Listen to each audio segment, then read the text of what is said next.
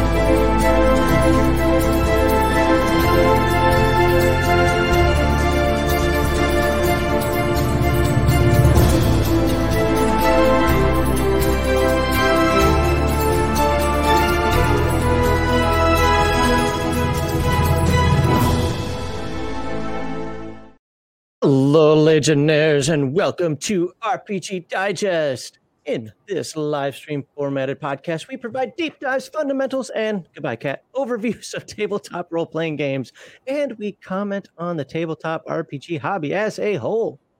I am John Maxley Aushlow, your favorite curmudgeon, critic, judge, and executioner, and along with me, as usual, made it just under the wire. You guys don't know this, but he slid in while the song was playing. Is our master psychosis. I mean, the resident psychotic. Damn it, the guy who's going to talk to us today about psychics in Beyond the Supernatural. Brett, Ethan Dog Grissimer. How are you today, sir? I am doing well. StreamYards didn't like me a whole lot. I could get to the camera point, and then when I hit enter a room, it would boot me out. Oh. It would just say, no, something happened. Oops, happened. Yeah, something happened as you booted me out. What the? Yeah. So after a couple of restarts and a Google update, like and a Google update, then it finally let me in. All right. Well, I'm glad you made it. Yeah. I was getting a little concerned here because I don't know this topic all that well or at all, and you know, kind of needs you here. But that's so. Yeah. Did you see the beginning intro? No. Oh, I didn't see anything. I was just trying to fix this damn thing. I'm going to play this like 5-10 times today. Here we go. It's 8 seconds. Certain other channels are just kind of making it feel a little uncool to be talking so much about Palladium games now. Huh. I wonder what channel that could be. What? What's his problem? We had Venger on. Oh, guilty by association. Yes, the fascist lefty bullshit thinking. I got you. So yeah. Even though both of us would not buy the product we were talking about, or pretty much any of his products, because they push an agenda. No matter what the agenda, you shouldn't be pushing agendas in games. Even though we have that opinion and have stated it many times. But he's around us, so now he's radioactive, so now we're dying to cancer. That's what it is. Right. So culture cancer. Yeah, I've debated whether, because you know, I let everything drop after the last incident where he called us you know, a bunch of effing idiots and so forth. I was like, whatever, he's allowed to have his opinion. But then that came out and somebody showed it to me. It's like, you know what? You can only be talking about one channel. It's like, all right, now we're gonna have some fun. Now I'm gonna play around, I'm gonna practice some things on my Premiere Elements and see if I can learn a little bit more about that basic little video editing program and have some fun. Because why not? It's the internet, right? Wow. Hey, you know what's really hilarious about this, and I won't specifically point out. You know, I don't show private, no matter what happens, unless it's legal. I don't show private messages. But the funny, what's that? Without permission. Well, I mean, I could. It's just it's. When you do something privately, you keep it private. It's the way I see it. Yeah, it's privacy is expected in a private message. Right. Yeah, it's in the name. Although really technically it is online, and nothing online is private. But yeah, but he sent me a message back in May saying that that I have really good balance. I could be a good host. I shouldn't sell myself short. Blah blah blah. And that he would actually like to be on the show to have people with othering opinions, that I could facilitate it really well. What happened? What happened in a month? Oh, Venger happened. Yeah. Well, the thing is, the idea was tested, and it didn't pass muster with his ideological nonsense. So, there you go. Anyway, enough of that. I don't wish the guy ill at all. But you know what? Hey, Darren, if you're in a booth and that curtain is drawn, whatever happens in there is between you and one other person. It happened there at that time and nowhere else. Yep. What stays in Vegas, what happens in Vegas stays in Vegas. Stays in Vegas, exactly right. All right. So other than not being able to get in here, anything fun happened for you this week? My son's band camp was completed with a concert. And I'm going to tell you right now that first and second year drum students, like percussion students, don't understand the word nuance. It's bang as hard as you can. They just bang as hard as they're at 100% all the time. Taiko drums. It really drowned out all the other instruments because, you know, that's what giant drums do, right? That's all you can hear at one point. So, you know, the next thing they should be taught is a power level meter and how to gauge that. That would probably be a good idea. Well, hey, they're what, 9, 10 years old? They're 10 and 11, yeah. 10, 11, okay. I mean, so they'll get there. Yeah. Or they don't care and their parents made them go. Like, I'm just doing this because mom said I had to, and I get to beat on things. Well, and no, the camp costs money, so it had to be on purpose. Well, it could be the parents on purpose. I knew when I was growing up, it was sports. It's only between 9 and 12 a.m. If anything, it was more work for me having to drive there, drop him off, and then drive there and pick him up than just telling him to go to his room for some trumped-up charge and just, you know, drinking. Gotcha. Yeah, I just remember when I was in sports, you know, you'd have people there like, I'm only here just because my parents paid for it. Like, really? I'm the little guy having to fight really hard to be on the team, but because you're, you know, 6'2" already in 10th grade and you get whatever position you want, asshole. I don't want to do this. Mom said I had to. All right. Nothing else this week? No, not really. Not really. My week was fairly uneventful. Had a good Friday chill stream. We had Biggest Geekus on here talking about Big Geek Emporium, his alternative that he's trying to build to drive-through RPG. So that was cool. We might shout it out a little bit. You can go to biggeekemporium.com, check it out. It's only a list of like hopeful. You know, we hope to do these things for you, but if you want to help, you know, back the project, if it's something that just know it's an investment. It's you're not backing a finished thing. It could flounder. It could die. Like everything else on Kickstarter, but it's a startup. That's what happens. Exactly.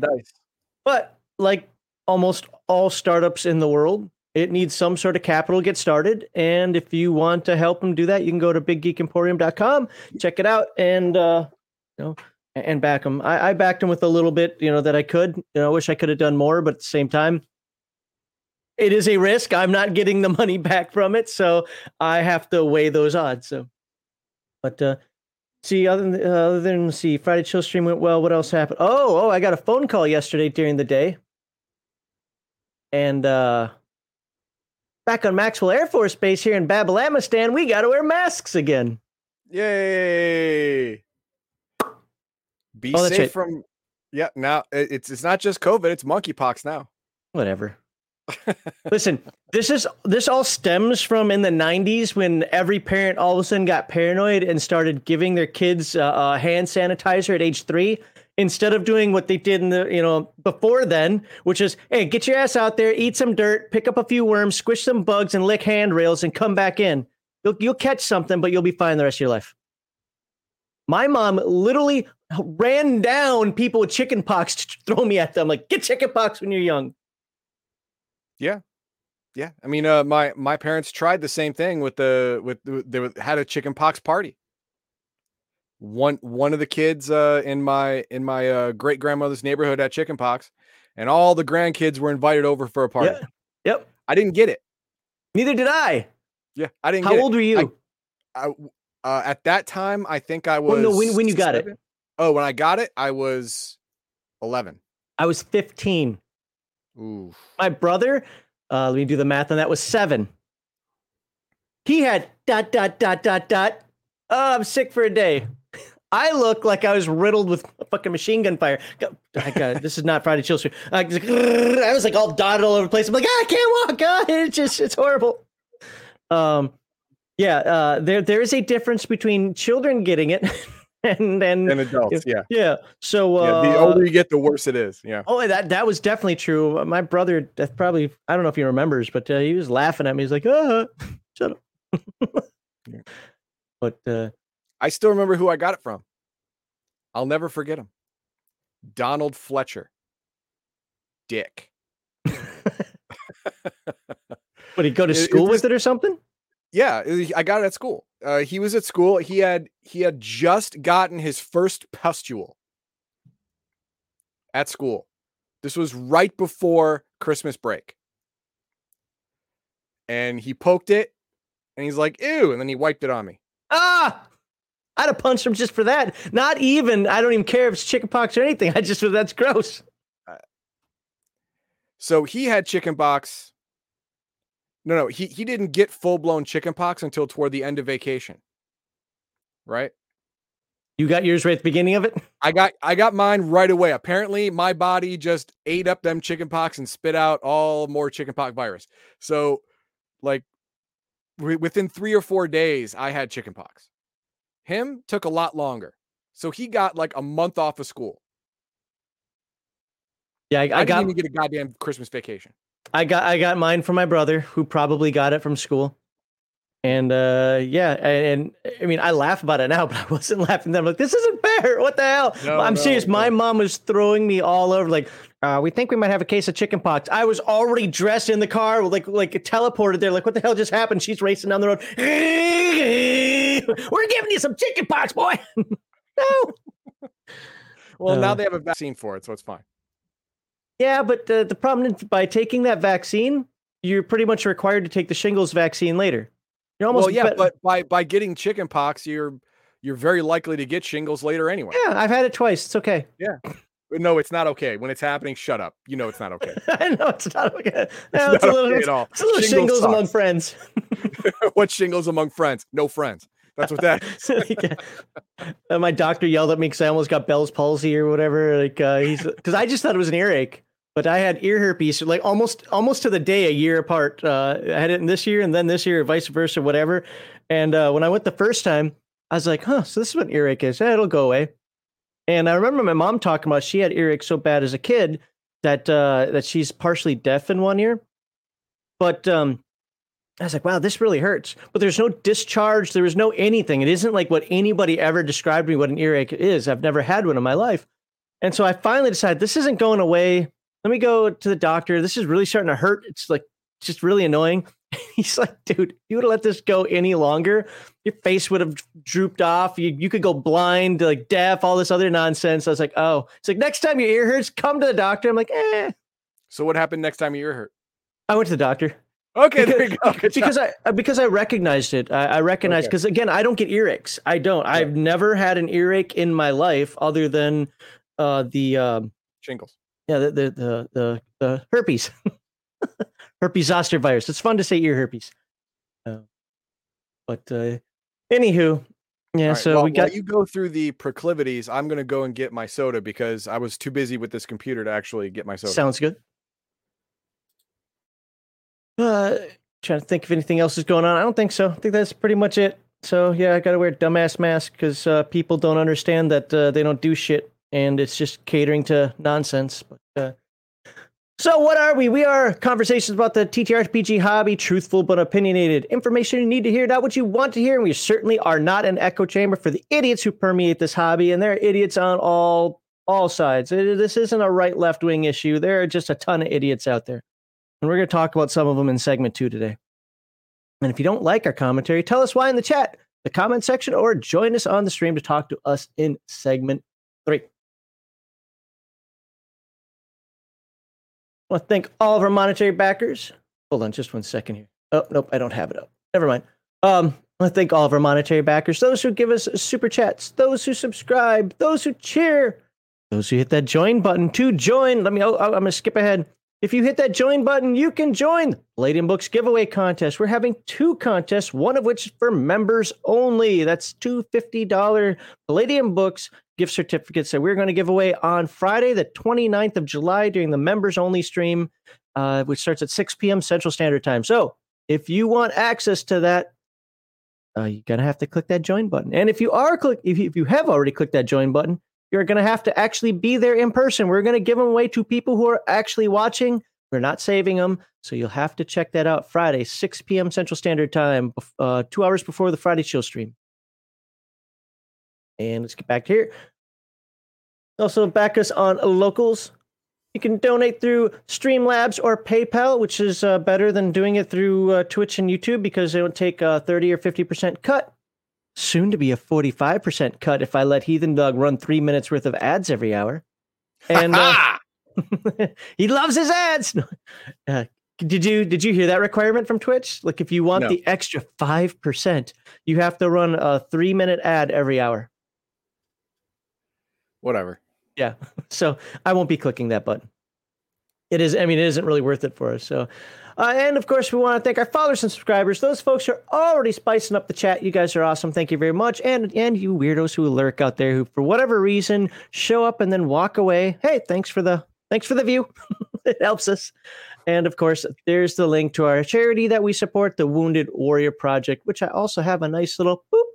Nerds and Warriors, Charity Tribe to support the Wounded Warrior Project. You can use your phone on that QR code, or you can look in the description below, and it has the link there so you can donate and help out a wounded vet that might need a job placement, or might need some mental health support, or might need some physical help support. So please donate. New leg.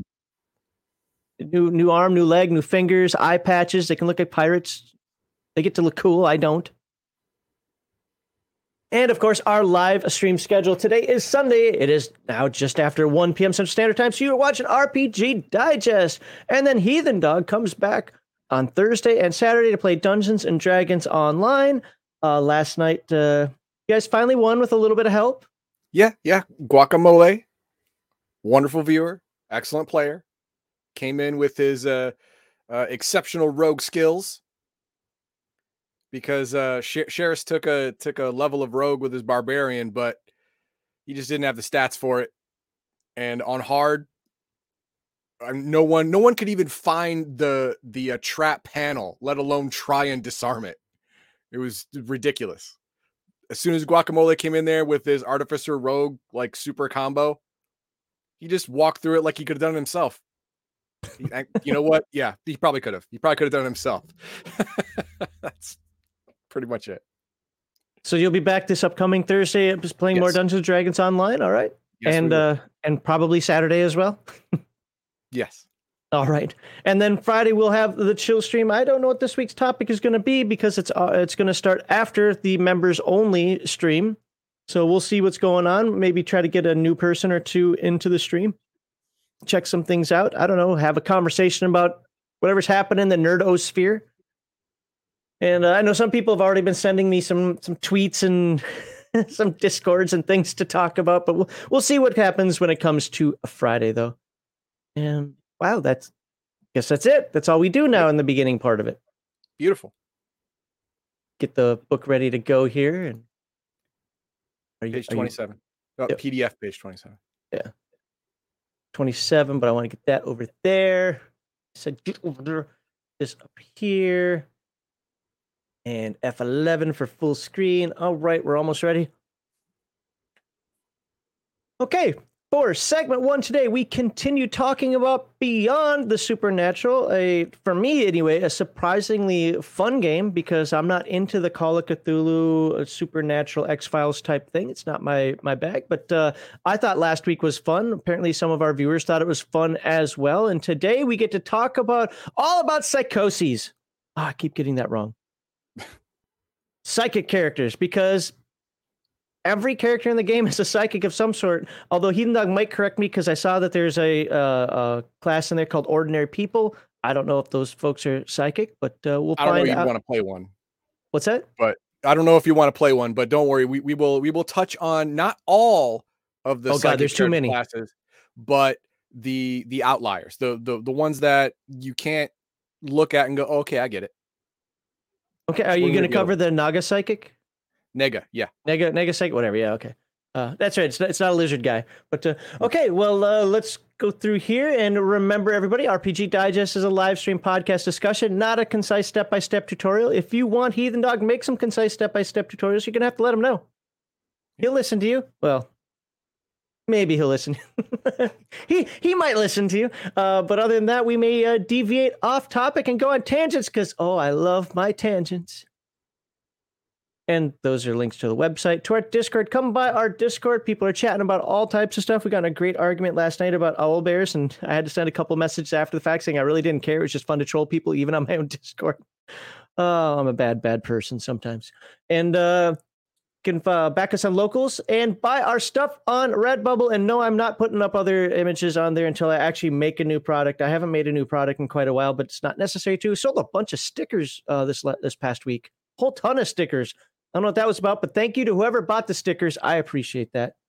I got like $2 out of all. Girl Scout Troop 201. Thank you very much. A ton of stickers were bought, and I got a total of $2. So hey. And, of course, you can watch our videos on Rumble, Odyssey, YouTube, and Twitch. And back us. There you go. Links again for PayPal and Streamlabs. There's the charity we support. Mash that QR code or look in the description below to help a Wounded Warrior. Of course, we love our RP Gate here. We believe that games are about fantastic worlds. They're about entering your imagination, playing and having fun. We believe in escapism, not representation, entertainment over activism, and natural, organic inclusion, not forced diversity. Those are the rules to live by at your table, and you will have a fun time. And finally, there's 1 or 2 weeks left, depending on which contest you're in. We have 2 Palladium Books giveaway contests. And if you want to check that out, we have a couple of videos on that. You can go to the webpage that you saw up here. Here, I'll even put it on the screen again for you. That Allegiant.tv. There are 3 different posts about it. 2 separate rules and a video that talks about those rules. And you can find out all about how to enter that contest to win those 4 books right there.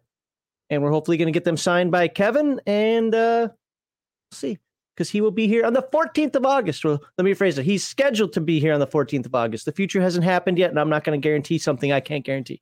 We're scheduled to be here on the 14th of August. All right. Get this book up now. Share screen. Beyond the Supernatural. I don't have that many tabs. Jeez. And your F11. We get chat going over here. Woo! All right. Are you ready to go? Are you ready to tell us about the page 27? The first thing we have to talk about when you talk about psychic powers, psychic character classes, is what the heck is PPE and ISP? So we're going to get into that. Bottom page 27. Right here, he even starts talking about ESP. There are all these SPs. So many you don't have to worry about that. Okay. We're gonna gloss over that. So where do you want me to start? 27. You'll find it. It's right after 26. Oh, do you just want to start right here with PPE? Yep. Potential psychic energy.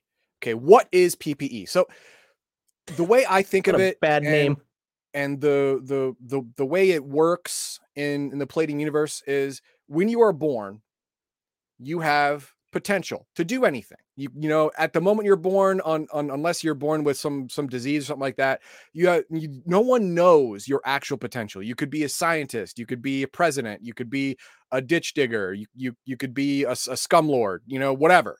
Your potential is all but limitless. As you grow, your limits narrow.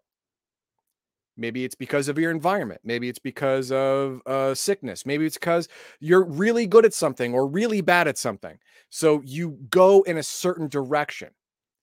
As a child, you have a lot of potential psychic energy, PPE. But as you grow older and you commit yourself to a path of learning or experience or growth, your potential goes down as your power goes up.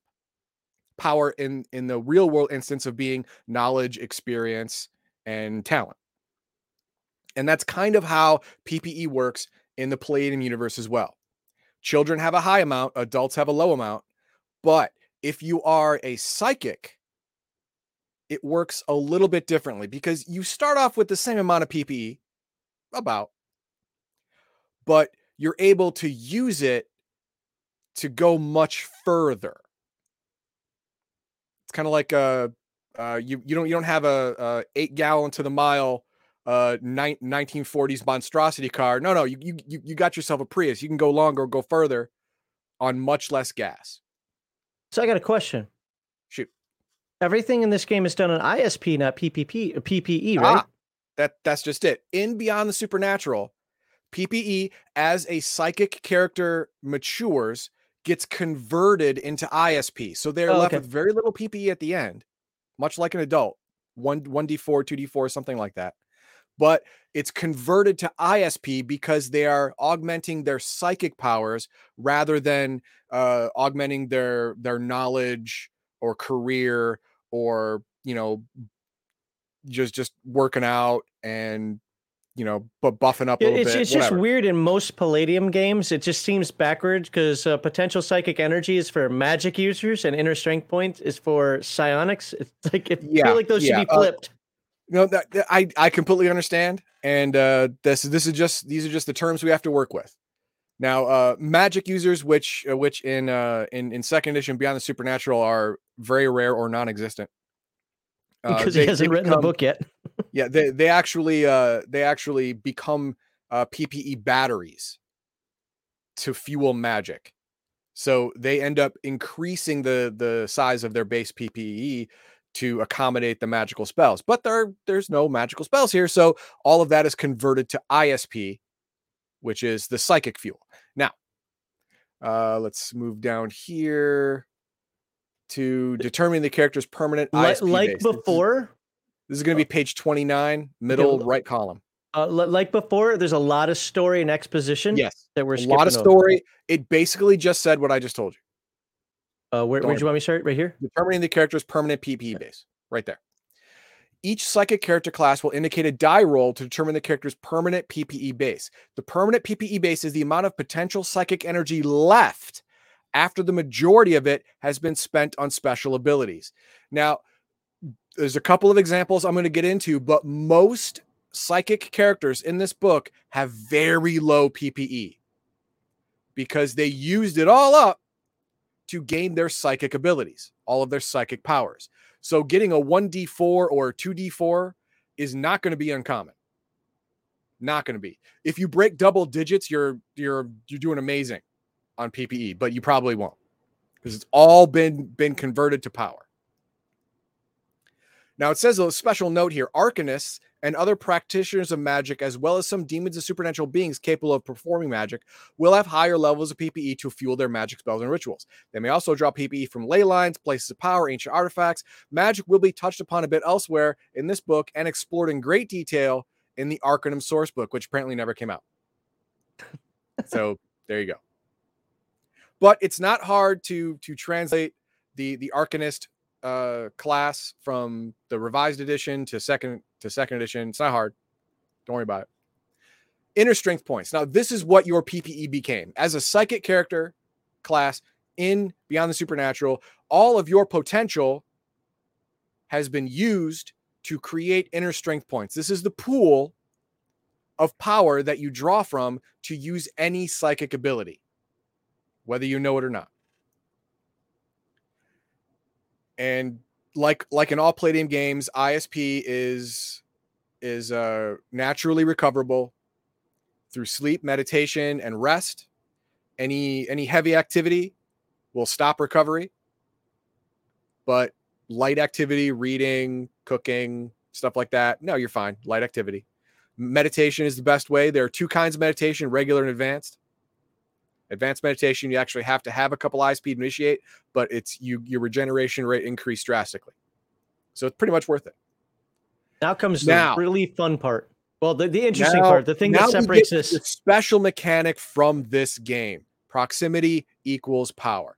This is the reason why psychics cannot be proven beyond a shadow of a doubt in this world, because when they're under a microscope, psychics suck. They suck. They are at their base ISP, which in Beyond the Supernatural is pitifully low. Here's an example. Do you need me to go to another page? When a psychic is being investigated or studied / observed themselves by fellow mortals, the stress and anxiety, unconscious, of being placed on the microscope makes psychics spiritually impotent, holding them at their base power level. Not only that, there is a 50% chance their ability will only work at a quarter power. Come on, show me your psychic powers, man. Show me your psychic powers. Bend the spoon. Exactly. Bend it. What's behind the card? Yeah, exactly. Exactly. A quarter of ability. It cost, you know, it has a quarter duration, quarter power, quarter everything, quarter range, quarter everything. And there's a 50% chance it'll work at just the base level. So if you have 18 PPE, ISP, you're doing great. But at base level, 18 is not pushing any doors around. All right. You're not actually having any fun. Now, investigating the supernatural. This is when you are on an active investigation looking for supernatural events, looking for danger. Your base ISP is doubled during this event. The reason being is because you are not subconsciously hindering yourself. You are focused on task. You're not thinking about who's looking at you. You're trying to stay alive and keep everyone around you alive. And so you have a higher base power. But there's nothing inherently going on around you to supercharge it. Exactly. There's nothing inherently going on, but there might be. Now, also, when you are facing a supernatural threat, you get a multiplier as well. But it depends on the threat. Like, you stay at a ×2 for weak sauce nonsense like poltergeist, scurrier, stealers, you know, bump in the night, ooh, sheet ghosts, whatever. You know, they really can't do much. So you don't really need a whole lot to deal with them. But as the danger rises, so does your ISP base. Now, let's say you're not in supernatural danger. You're facing the ordinary right here. You're not in supernatural danger, but you are in a life and death situation. You know, my baby is stuck in the car. I got to lift the car to rescue my baby. And you've heard stories of mothers just flipping cars over to get their child who was trapped underneath, or tearing off doors to get their trapped child from in that Cadillac before it blows up. You've heard of this. This is that. Your base ISP doubles. So if you had, example, 18, now it's at 36. And you can now perform, if you have telekinesis, a greater telekinetic feat, like, say, rolling a car over or tearing a door off. It's not a supernatural threat. This is as high as it gets for regular life and death situations. High as it gets. So you might have one chance at that before your ISP is out. Shot. Yep. But hey, you know what? Your psychic powers gave you that shot that you wouldn't normally have. So take it. And then we go to the greater threats. Lesser demons and supernatural predators. These are the actual dangerous things. These are the supernatural things that hunt you for food and fun. These are the things that want to corrupt you, turn you, make you go insane, and then eat you for food or fun. These are the things that you were made to fight. This is, you know, Beyond the Supernatural, Twilight Zone, like super bad nonsense. And your base ISP is at a 4 times multiplier. So that 18 becomes 72. Did I do that math right? Yeah, I think I did. Yeah. Yep. That 18 becomes a 72. Ooh, stream math. I know. Yeah. Stream math. I did it. So your base ISP is now 72. You can perform feats that are well beyond that of a normal human being now. And you can do it multiple times before you run out of gas, because it's necessary. Your brain is removing limiters. Limiters truly that you placed on yourself subconsciously, but limiters nonetheless. You know, I liken this to some degree as like mage. I mean, just the reality of the universe around you won't let you. You've been taught since you were a kid, you can't fly, you can't do things, therefore you can't do them. And until something unreal, so to speak, comes out at you to break that barrier to some degree, yep, then you are shackled, and this takes off your shackles. That's actually half of it. The other half is that being around this supernatural creature that oozes magic. So it's like a mobile ley line? Yeah, like a mobile mini ley line for you. I think it's a combination of the two. Okay. The presence of the supernatural leaking out energy is helping you break your psychic block and pushing your power forward. That's how I see it. Now, what if we get to a greater demon or demonic servants?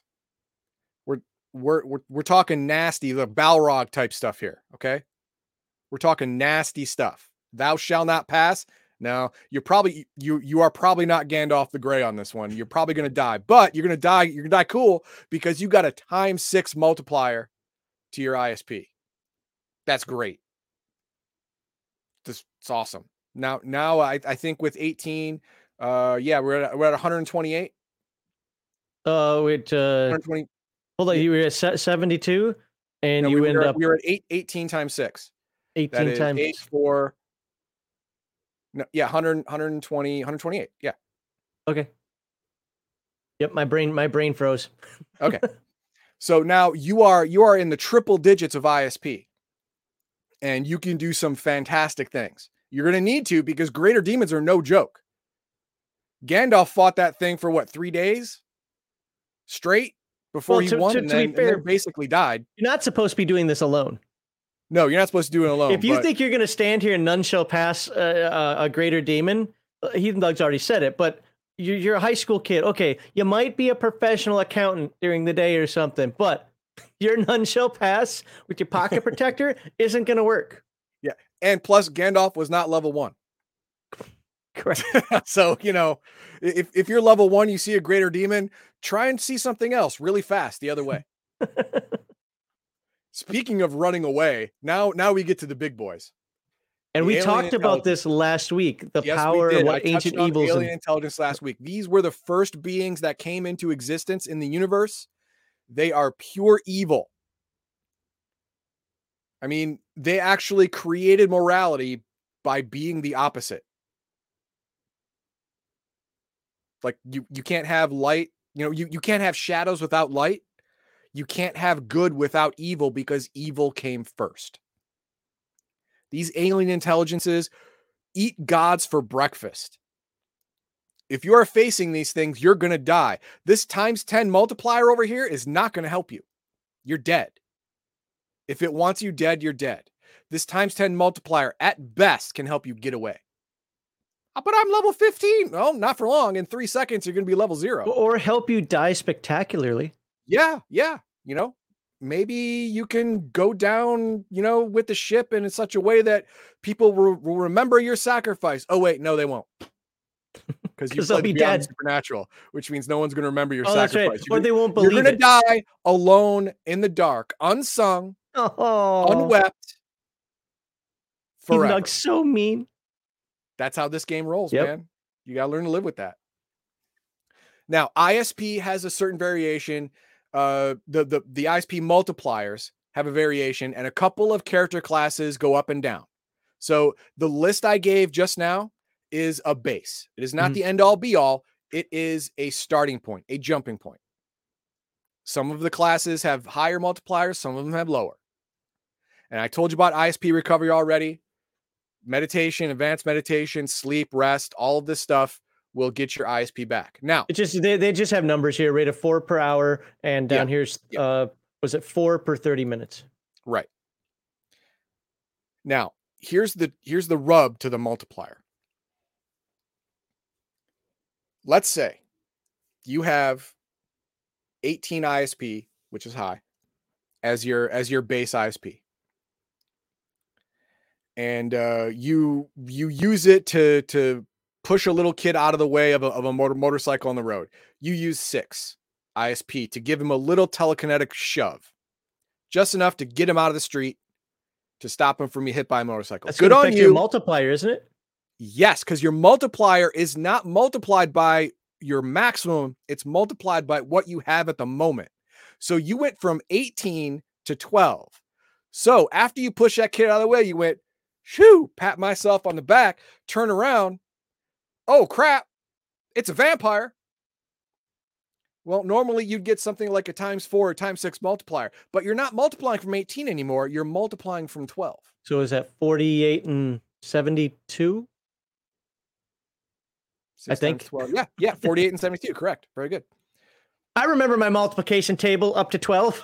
So the lesson to take from this is that use your power sparingly until you can't.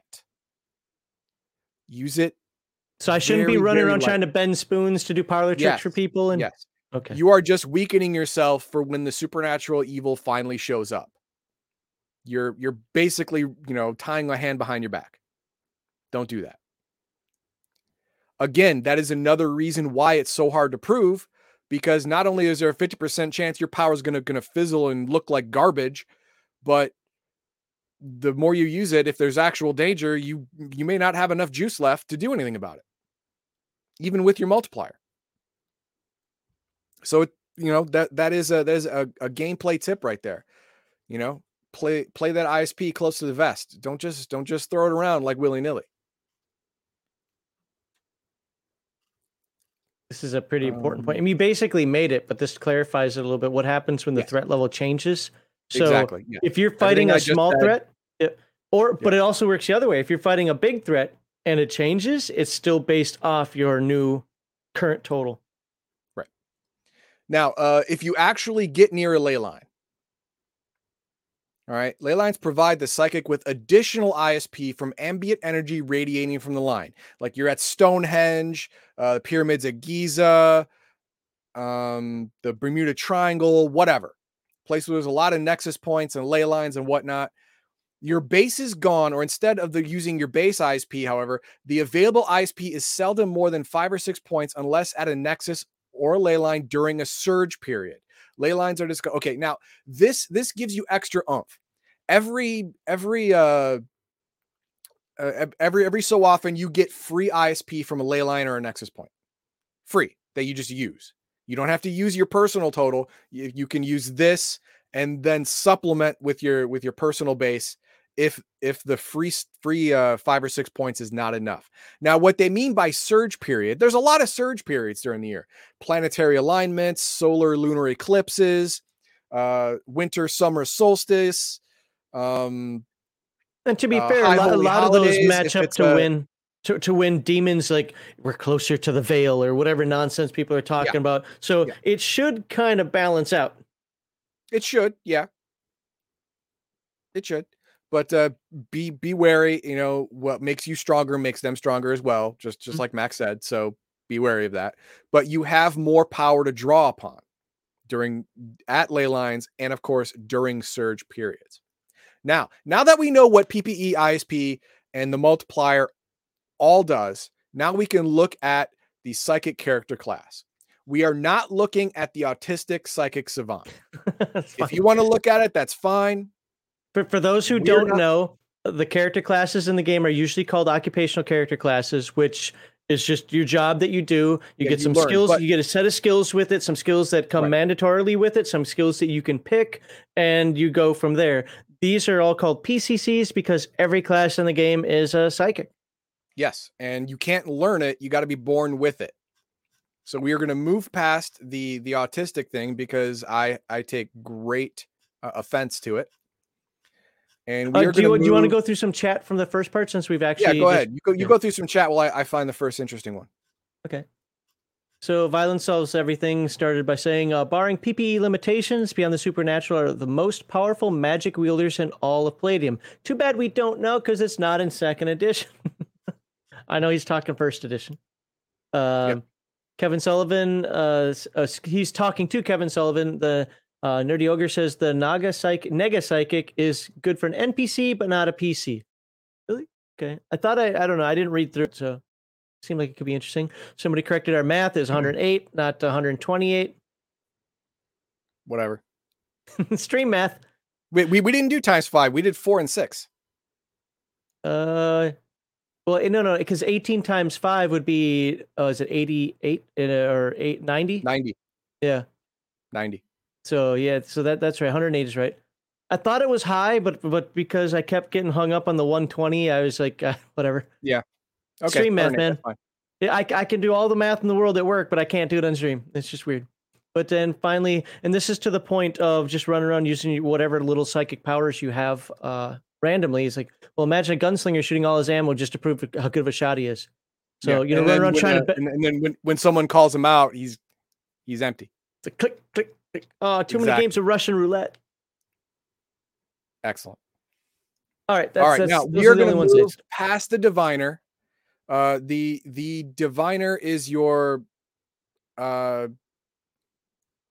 if you know D&D, the mage subclass of divination, it's kind of like that. You get premonitions. You can actually see supernatural things that are normally invisible, ghosts and whatnot. Really good in the group as an investigator. But other than that, they're your normal psychic sensitives. Is it a good PC class? Yeah. Okay.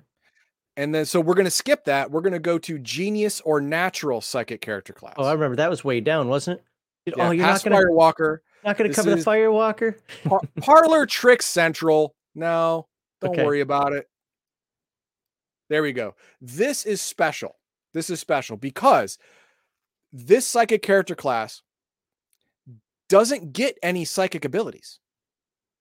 They burned all of their PPE to either increase their mental attributes or their physical attributes to an unnatural level, to something beyond what a normal human could aspire to be. So let's look a little bit down here. A genius is an individual who has turned his PPE toward a particular area of skill, expertise, or physical perfection and has grown into brilliance. The character is also known as a natural, meaning he seems to have been born gifted in one or more particular areas that put him head and shoulders above the norm. Wasn't born that way. He unconsciously made himself that way.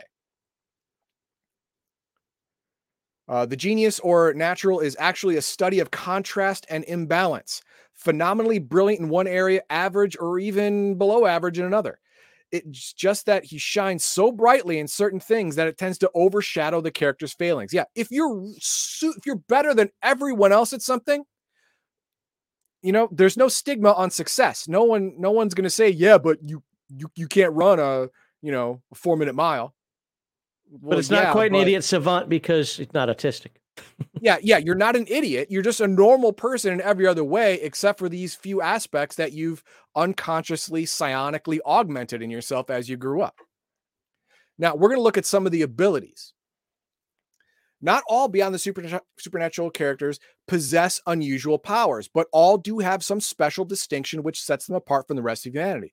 The genius or natural exhibits an astonishing aptitude or natural ability in a particular area or sometimes several.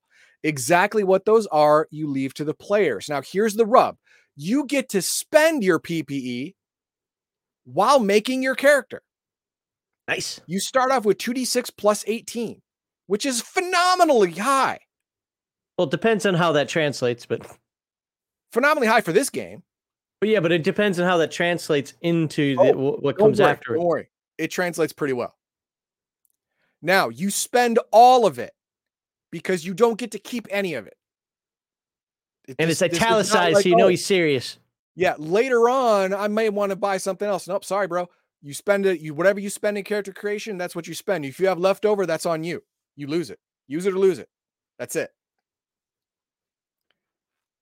Okay, next you have to choose whether you are a mental genius or a physical genius or natural.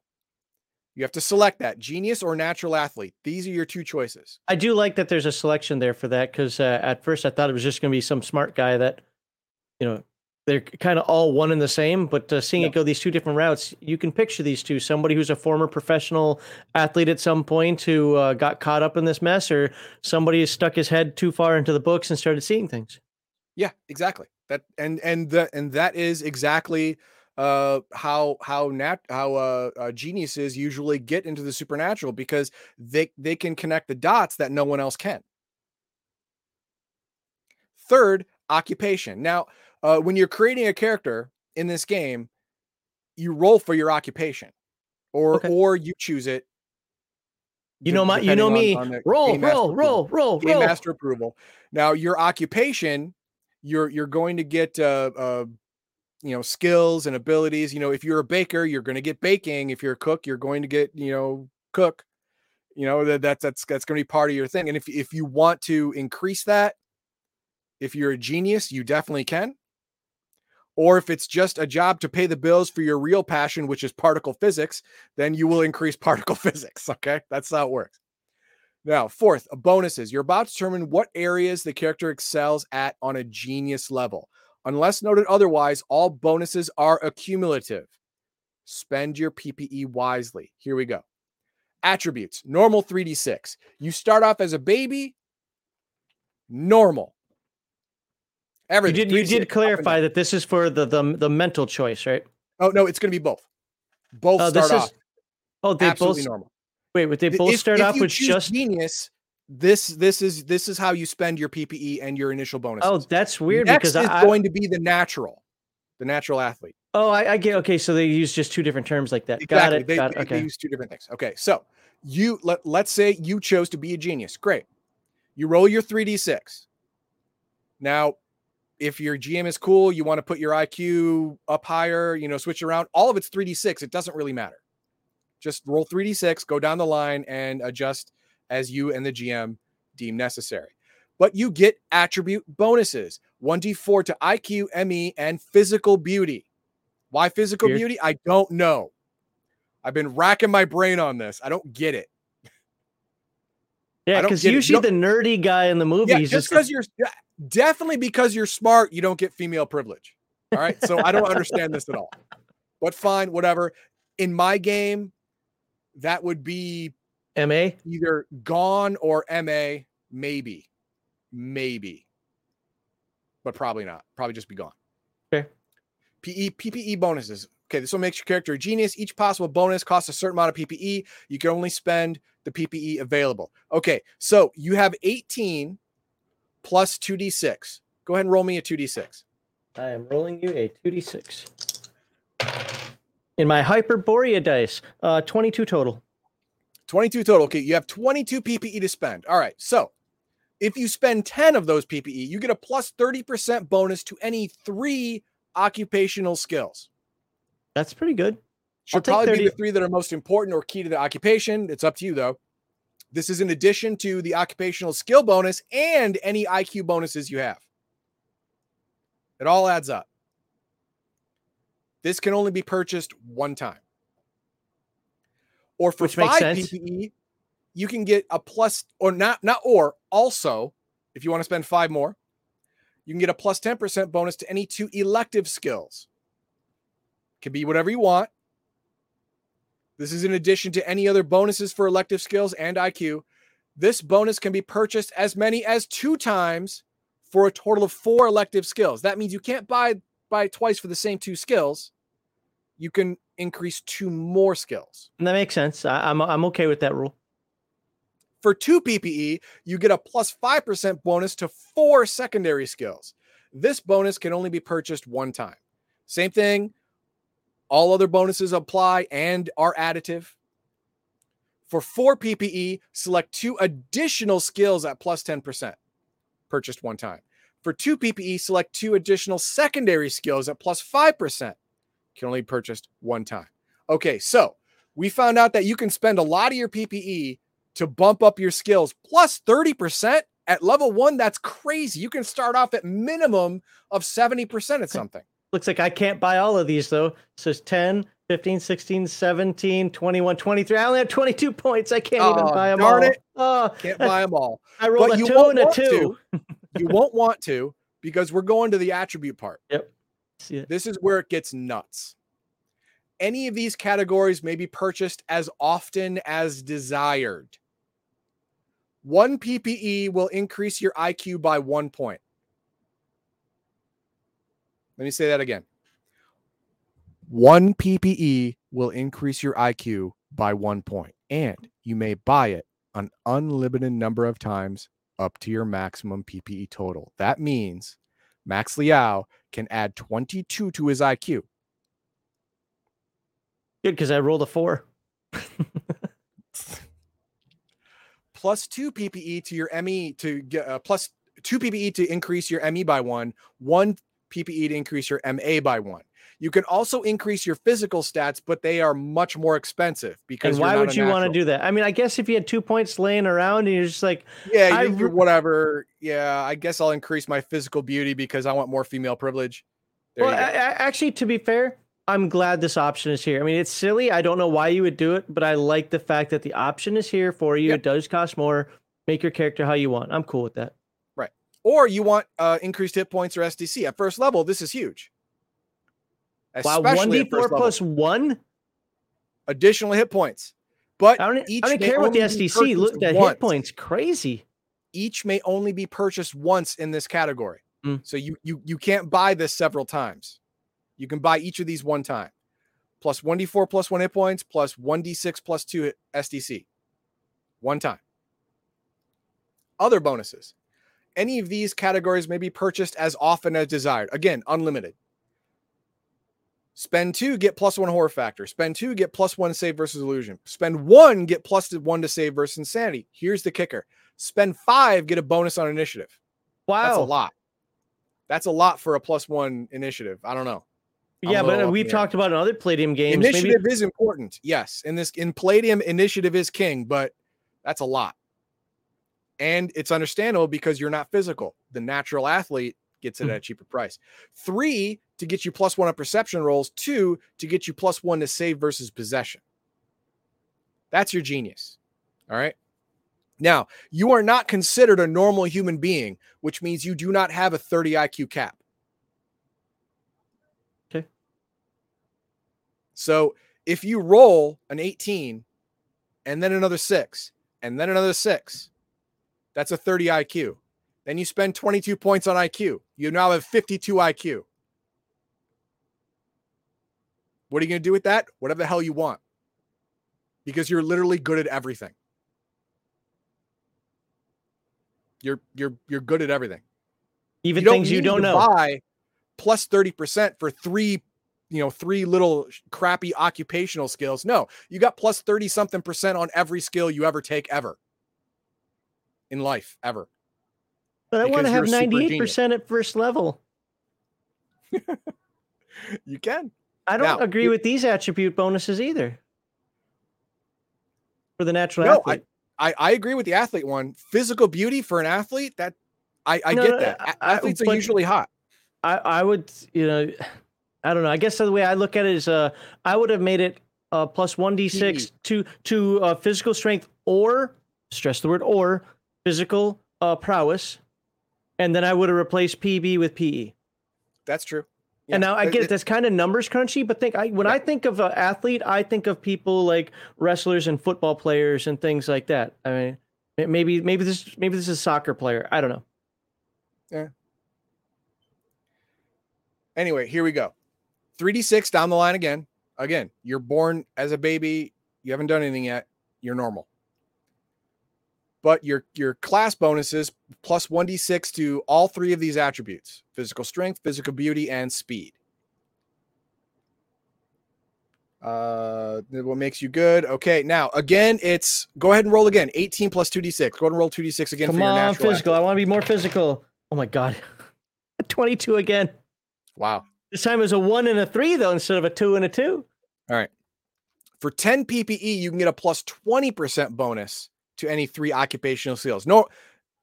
Now before it was 10 to get plus 30, but this is skill stuff. Okay. So you're not as smart as a genius, but you still have that in you. And then we go to 5 PPE for a plus 5 bonus to all physical skills, all skills that are found under the category of physical skills. Every one you take, every physical skill you take that has a percentage now is 5 greater. But it can only be purchased once. Yeah. Let's see. And then this one's the same. This 5 PP one's skills, the same as the one above. Secondary skills, physical. For 4 PPE, you can select 2 additional physical or wilderness skills. And for additional 2 PPE, you can select 2 weapon proficiency, either ancient or modern skills. Now here's the thing. This is where the script gets flipped from the genius. Mm-hmm. And you can see I have points up here on both sides. Yeah. You can purchase as often as desired. Takes 5 points to get one IQ. Before it was one. Now it's five. 3 for ME, 2 for MA. 13 to make your physical strength supernatural. That is bananas. Even a 7 supernatural strength can lift cars. As a side note here, this is where the editor in me looks at this and says, huh, apparently at one point he was trying to make something else supernatural over here because he forgot to remove the space. Yep. Or he just copy and paste and put this over there and just either way. Yep. All right, but here's where this the script, here's where the full script gets done here. 1 PPE to increase your strength attribute by 1 point. Same as IQ for the genius, only now it's physical. 3 to increase your physical prowess, 2 to increase your PE, 1 for physical beauty, and 1 for speed by 2 points. I am not actually angry. At first, I was like, really? 3? Why is that one? Come on, 3? Come on, that should be 2. Is super important. Yes, it affects so many things that, yeah. Yeah, that makes sense. Hit points. 3 PPE for 1d6 plus 3 additional. And these can be purchased twice. Okay, 6. Come on, baby. Ooh, a 5 and a 3. So all right, you got another plus 8 hit points, and you can buy it again for 3 more. 2 PPE. No, 1d6 plus 10. I did buy it twice. Okay, good. 1d6 plus 10 SDC. Wow. For 2 points. For 6 PPE, you always heal twice as quickly. You only purchase that once, but you can always heal twice as fast as a normal human. 5 PPE, you get a blanket bonus plus 10% save versus coma death. 5 PPE, you get a blanket half damage resistance to cold. Other bonuses, any of these categories may be purchased often as desired. 2 PPE plus 1 save versus disease. 2 plus 1 save versus horror factor. 3 illusion, 4 insanity, 2 possession, 3 initiative, not 5. 3. That makes it a little more enticing. 4 for plus 1 perception, 1 for pull punch. Why would you ever do that? That'd be dumb.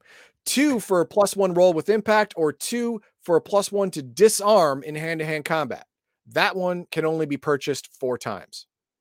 I don't know why you'd purchase it at all, but whatever.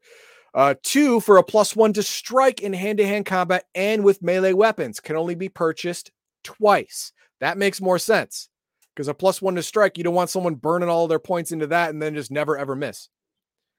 I mean, you can already do that with your physical prowess. So yeah, 3 PPE to get a plus 1 to strike using modern weapons. Can only be purchased twice. 4 to get an automatic dodge. Whoa. Yes. Now we know that there are different rules with automatic dodge. We get that, and he'll talk about that next week in combat.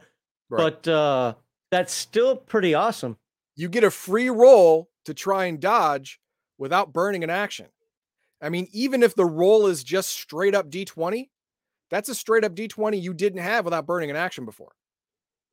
That can be gold. Mm-hmm. Easy. I would posit that might even be better than the initiative. It's tough because initiative gives you the memento and the momentum and be able to dictate the tempo of battle. So it's a toss up. You're right. Alignment, any, but dude, come on. This is Palladium. You're a good guy. Stop. You're not supposed to serve the ancient ones. No, you're not supposed to serve alien intelligences. You're supposed to be a good guy. Just stop it. Attributes we already discussed. Attribute bonuses we already discussed. Bonuses as purchased with PPE. Low base PPE means that the character is less likely to be sought for as a PPE power source, sacrifice, or target of possession because you got nothing left. You spent it all. Oh, I can't eat you. Spent all your PPE. Someone looking for a snack, like a supernatural creature that needs some psychic energy to feast on, is gonna pass over you like you're a fly-ridden corpse. Like, oh nope, none of that. Which is good. So what I'm hearing from this character, and tell me if I'm wrong, is this is kind of the okay, so obviously this person isn't psychic. This is your either on the genius side, this is your know-it-all who gets all the skills, who kind of points you in the right direction of what to do, or while you're blowing things up with your noggin is in there, you're breaking through doors or hacking into computers or whatever else needs to be done. This is kind of your everyman, but of course, because you're playing a game like this, you need your everyman to be a little bit more souped up. You're not going to be the average Joe everyman. You're going to be a special everyman. Right. And with that whole everyman title, I'm glad you said that because you got some significant rubs on this one. Okay. Some significant downsides. One, you need a 15 or higher to save versus psychic attacks at all times because you burned out all your psychic power. You have no defenses. So you're a normal person. When it comes to psychic powers, all the other psychic classes have better saves versus psychic attack because they've honed their power as a psychic power. You burned your power in either intelligence or your body. You have no defenses left. You're a normal person in that regard. Oh, no Spidey sense.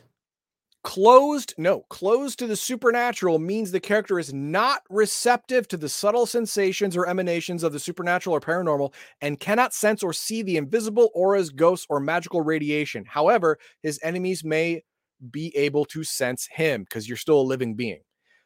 Being closed to the supernatural is not all bad. It shields the character from supernatural forces, providing a natural defense to possession, magic, and psychic attacks. Ironically, the defense also makes the character vulnerable because he may lack the ability to see or sense the presence of his inhuman foe until they make their attack. Like the diviner, the psychic sensitive, the psychic healer, they all have the ability to sense levels of supernatural energy around them and or just flat out see ghosts. You, as a natural or genius, do not have this ability at all.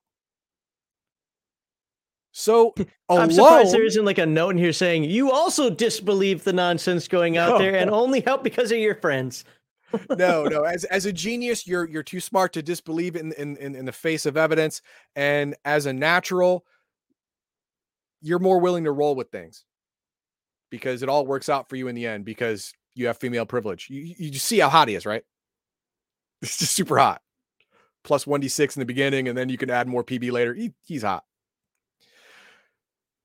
But yeah, alone or a group of naturals and geniuses is going to die pretty quick. They have no psychic powers, no psychic defenses. All they have is their brains and brute strength, and that's it. And that's not enough. This is augment of a team. This is part of a team. You are a part of a team that comes in handy at various points during the adventure, but you cannot carry the group yourself. You're not able. Just not able. Your base PPE is 1d4. That's all you get. That's it. Oh, the demon's starving. Yeah, you burned it all. ISP, none. Because you didn't use your PPE to get any. Psychic abilities, none. You burned out all away. Occupation, you're allowed to have any occupation. Absolutely any. Any. Common skills, you have all common skills. Common skills in Palladium, especially in modern time Palladium. Common skills are things that everyone who grew up in that country or in that part of the world would know. Like an adult in the United States can be assumed to have a high school education, be able to drive a vehicle. Oh, tell it to anybody from New York. General United States. Have a high school education, be able to drive a vehicle, be able to read a map, a rudimentary map, be able to read, write their native language, stuff like that. You have all of these skills common for free, and you get that at plus 6% if you take this class. Equipment. This is equipment that you would have just because it's modern era and you have a job. I'm not going to go through it all. It's all normal stuff, yeah. Car, apartment, whatever. Housing, 3-bedroom apartment, roomy, 3-bedroom, they deal. It's all there. It depends on how much you want to pay. Money and savings. If you have a highly skilled occupation, 3d6 times $1,000. Moderately skilled, 1d10 times 1,000. Unskilled, 1d6 times 1,000. That's how much savings you have. I have more than what that die roll can be, and I feel broke. You should. The genius or natural will always get paid the maximum salary plus bonuses unless he fails to perform up to expectation. Because he's out ghost hunting every night and he doesn't get enough sleep and he comes to work. There you go. That's another part of this game that is very important. That you have an occupation. Ghost busting doesn't pay the bills. All right. Because no one believes you. You can't tell anyone. And ghosts don't have money. So if you're out, out busting ghosts and not going to work, you're going to get fired. Just remember that. Sorry, Ethan Dog, but you've got to work overtime today. And but there's a monster attacking you. Shut up. Shut up with that monster nonsense. Jesus. All right, we're going to move on to another special class, which is next, a ghost hunter. But before that, let's look over some of the starred comments. It's only a couple. So the natural has bioenergy. That's kind of how it was spent. That is similar. Yeah, that is similar. I'd say MA, a scholarly individual would be used to stress, huh? Of study midterms. Used to the stress. Endurance. That'd be mental endurance. Mental affinity, I would put more on the natural athlete side just because they'll be more personable and they're more used to social interaction. Possibly. Because they're popular. Yeah, when I said it, I was just trying to think of another one to put on there. The physical beauty thing is really odd to me. I mean, IQ, ME for an athlete, sense. It's not odd for me. It's not odd at all. All great athletes are good looking. Well, okay, maybe not Michael Phelps. Well, even outside him, I knew a lot of people who thought Michael Jordan was one of the ugliest SOBs out there. I don't know, but I heard that a lot while I was watching basketball back in the 90s. All right, and then finally, athletes run the gamut from ugly to handsome, so giving a bonus to PB just seems silly. Yeah, I mean... Yeah. I get the argument. I understand why it was put in there. I personally would change it to something else as well. Do you think he did it because he didn't want it to be a dump stat because it's already going to be a dump stat based on? Could be. All right. But hey, having a really high physical beauty is useful. Unless you played World of Darkness, because Nosferatu vampires, the best information gatherers, literally had a zero charisma. Couldn't even put a dot in it. Yep. Appearance, but yes. Appearance, yeah. All right. This guy's weird. He's got guns. So ghost hunter. This is your blade. This is blade right here. I did like this one, the fire and empty gun thing. I saw that earlier. I was like, well, that's kind of cool. Yep.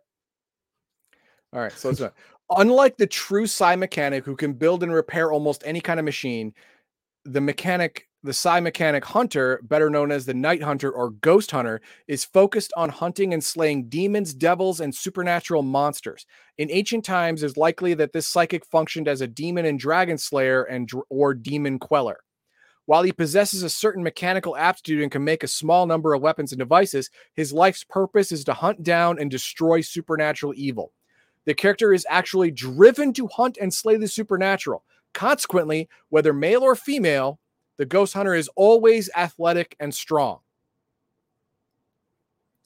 Most are rather serious and stern when it comes to dealing with the supernatural and are always for destroying said evil rather than studying or chasing it away. Solomon Kane. All believe in a higher power or supreme being, and many subscribe to one particular faith. In fact, a good 15% are the equivalent of a fire and brimstone Solomon preacher. Kane. Or Solomon Kane, yes. Or Witch Hunter from Warhammer. Yes. On the other hand, at least 1/3 are quietly devoted to their faith or don't follow any one religion, though they are ardently believe that there is a supreme being, destiny, and the eternal battle between good and evil or some other nonsense. The non-denominational night hunters tend to be humble, soft-spoken, deeply law-abiding, kind, gentle, and compassionate. Quite the contrast to the more common aggressive, hard-talking brawler type of ghost hunter or the outspoken, hell-blazing preacher type. Unlike the psychic sensitive, the ghost hunter cannot sense or sniff out the supernatural, but he's always ready to fight it. You put me in, coach. Aggressive, Even the most aggressive and hard-nosed ghost hunter has learned he must work and cooperate with others to be effective in his war on supernatural evil. Also surprising is that even the gruffest, toughest, most extreme night hunter are usually willing to sacrifice their own life to save a fellow human being, even those of questionable moral fiber. Now, here's the rut. Here's the thing. They hate supernatural beings. Hate them. Hate them. Hate them. Hate them. A serial killer is a loathsome thing. Awful person. But guess what? Still a person. Still ranks higher than a poltergeist. Still I can't be this class. Higher than a vampire. Still ranks higher than a shambling mound or whatever you want to call it. But that serial killer is still higher on the totem pole than a witch. Yes. A witch is a race traitor. a witch and a warlock is a traitor to their own species. That is how strongly they regard human life. The only exceptions are those who betray humanity by allying themselves with the forces of darkness, like a witch or a warlock. Witches, demon worshippers, cultists, and others who serve supernatural evil for their own selfish advancement or gain, or for the pure sake of evil itself. Like, if you're just a run-of-the-mill serial killer because you got to taste a long pig and you need to eat folk because it tastes good, well, he's not going to be mad at you. Well, he's going to be mad, but he's not going to, like, you know, go hunt you down just because. In fact, he's going to save your life if you're going to be killed by anything supernatural because you're a human and you deserve it more than those animals do. Mechanical aptitude. Can use any device made by another psi hunter or psi mechanic and can assist psi mechanics but lack their full range of abilities. Plus 10% to all mechanical skills and plus 5% to any electrical skills, including secondary skills. This is a one-time bonus to skills applied when the character is first created. Intuitive weapon knowledge. Somehow, all ghost hunters know how to make ghost vision goggles, ghost guns, the Ecto Slayer shotgun, devil sword, and ghost armor. It is just comes to them at the onset of their ghost busting career. No ISP cost. What was the name of that TV show, that fake TV show on Supernatural? Was it Ghost Chasers? Yeah. Yeah, basically that. I mean, we're going to go over it more in combat and equipment, but ghost vision goggles does exactly what you think they do. It allows you to see ghosts. Ghost guns, that's exactly what you think it does. It's a gun that can actually hurt something that's ectoplasmic or immaterial. Ghost armor, guess. Armor against supernatural attack. You know, it's not hard. Devil sword is the same thing as a ghost gun, but in a sword, in a blade form, if you will. So that's exactly what it does. Now, the ghost hunter intuitively knows how to make all these things, can make one, but can't make more. You can only build one of these at level 1. You can build spares at levels 2, 4, 5, 6, 8, 10, 11, 12, and 14. But if you build another one at level 1, that first one you built stops working. If you lose one, build another one, and you find the old one, that one doesn't work anymore. I mean, it's kind of a signature or bound weapon or however you want to think of it. Yeah, it's attuned to you. There you go. Attuned. And you can only attune so many at a time, depending on your level. Fire an empty gun. Now, this explains a lot of movie shenanigans.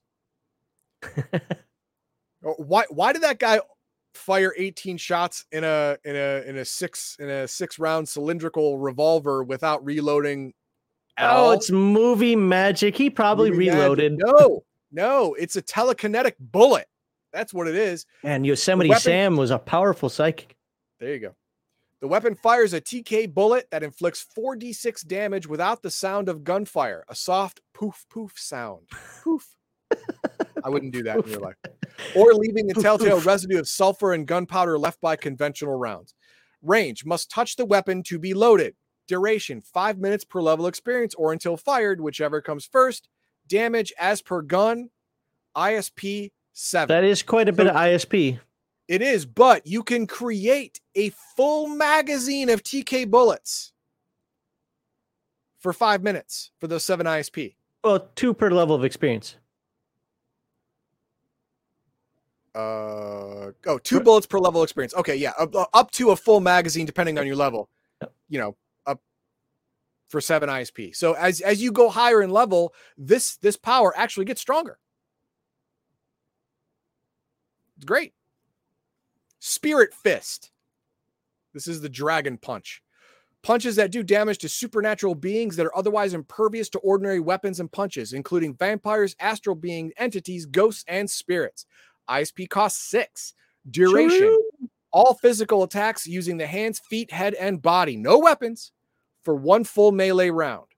So 6 per, and then you can burn all your actions fighting something that normally you can't touch. Damage 2d6 plus your strength bonus, if any. Double damage on a natural 20. Now, remember, you're not going to use this until you're fighting something it's useful against, right? You're not going to use this unless you're fighting a ghost or a demon or a supernatural predator. So you are going to have your multiplier. 2, 4, or 6 maybe. So you're going to have a lot of ISP for these bullets and punches. Intuitive combat. A psychic ability the Ghost Hunter may summon at will the same time as any sonic power. Range self, duration 2 melee rounds per level, ISP 10. Pretty expensive. This is a form of telepathy geared to give the psychic an advantage in melee combat. To put this ability in place, the psychic must concentrate for 1 round, putting himself in a zen-like state of awareness.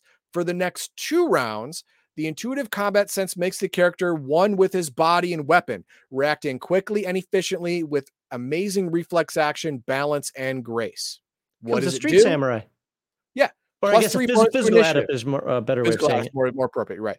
Plus 3 bonus to initiative, plus 1 to strike, plus 1 to parry, plus 4 to dodge, plus 4 to pull punch, plus 2 to roll with punch impact, plus 2 to disarm.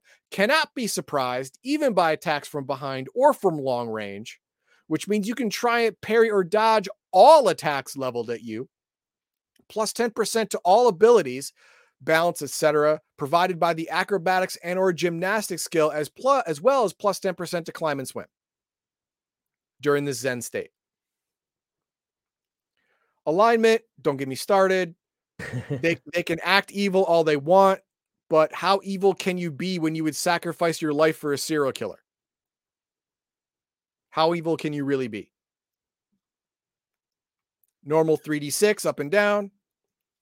Attribute bonuses. Plus 1d6 to strength and speed, as well as plus 2 to physical endurance, because you're going to need it. Question for you. I'm seeing the speed thing a lot.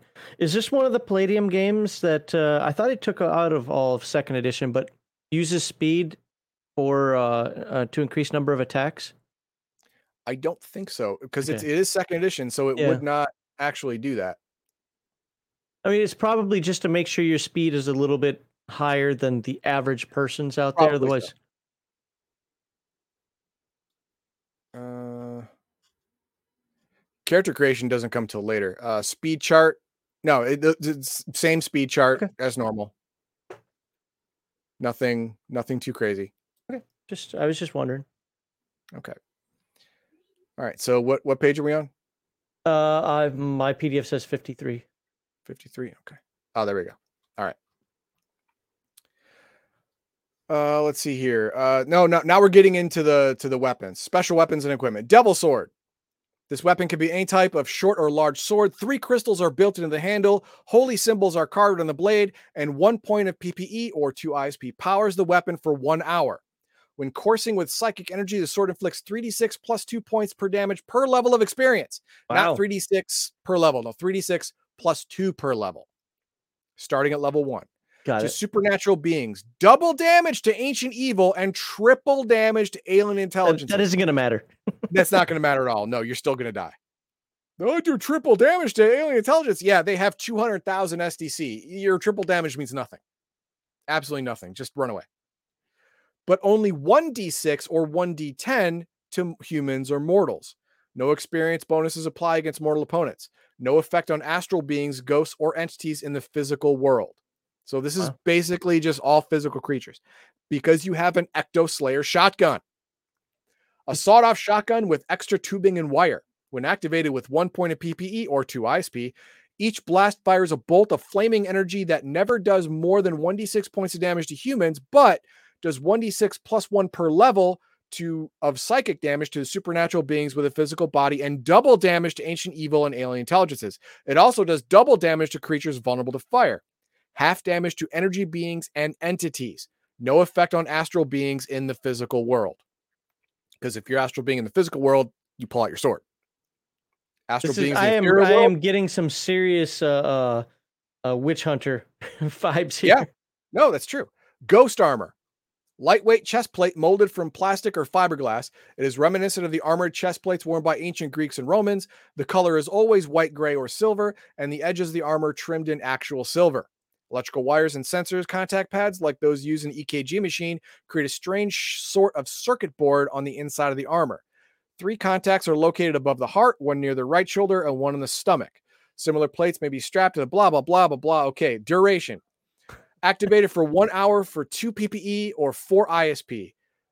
AR-13 when not activated.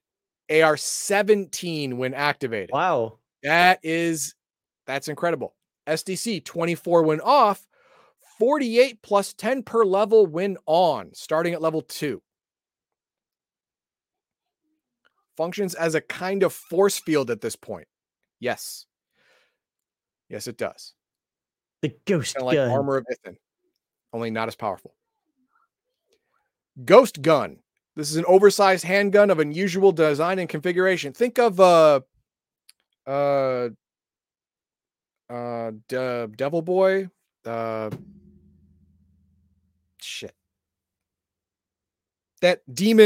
red demon character, son of Satan, had this giant revolver and a giant hand. I forget the name of it, but yeah, think of the giant oversized anime revolver. That's what this is. Okay.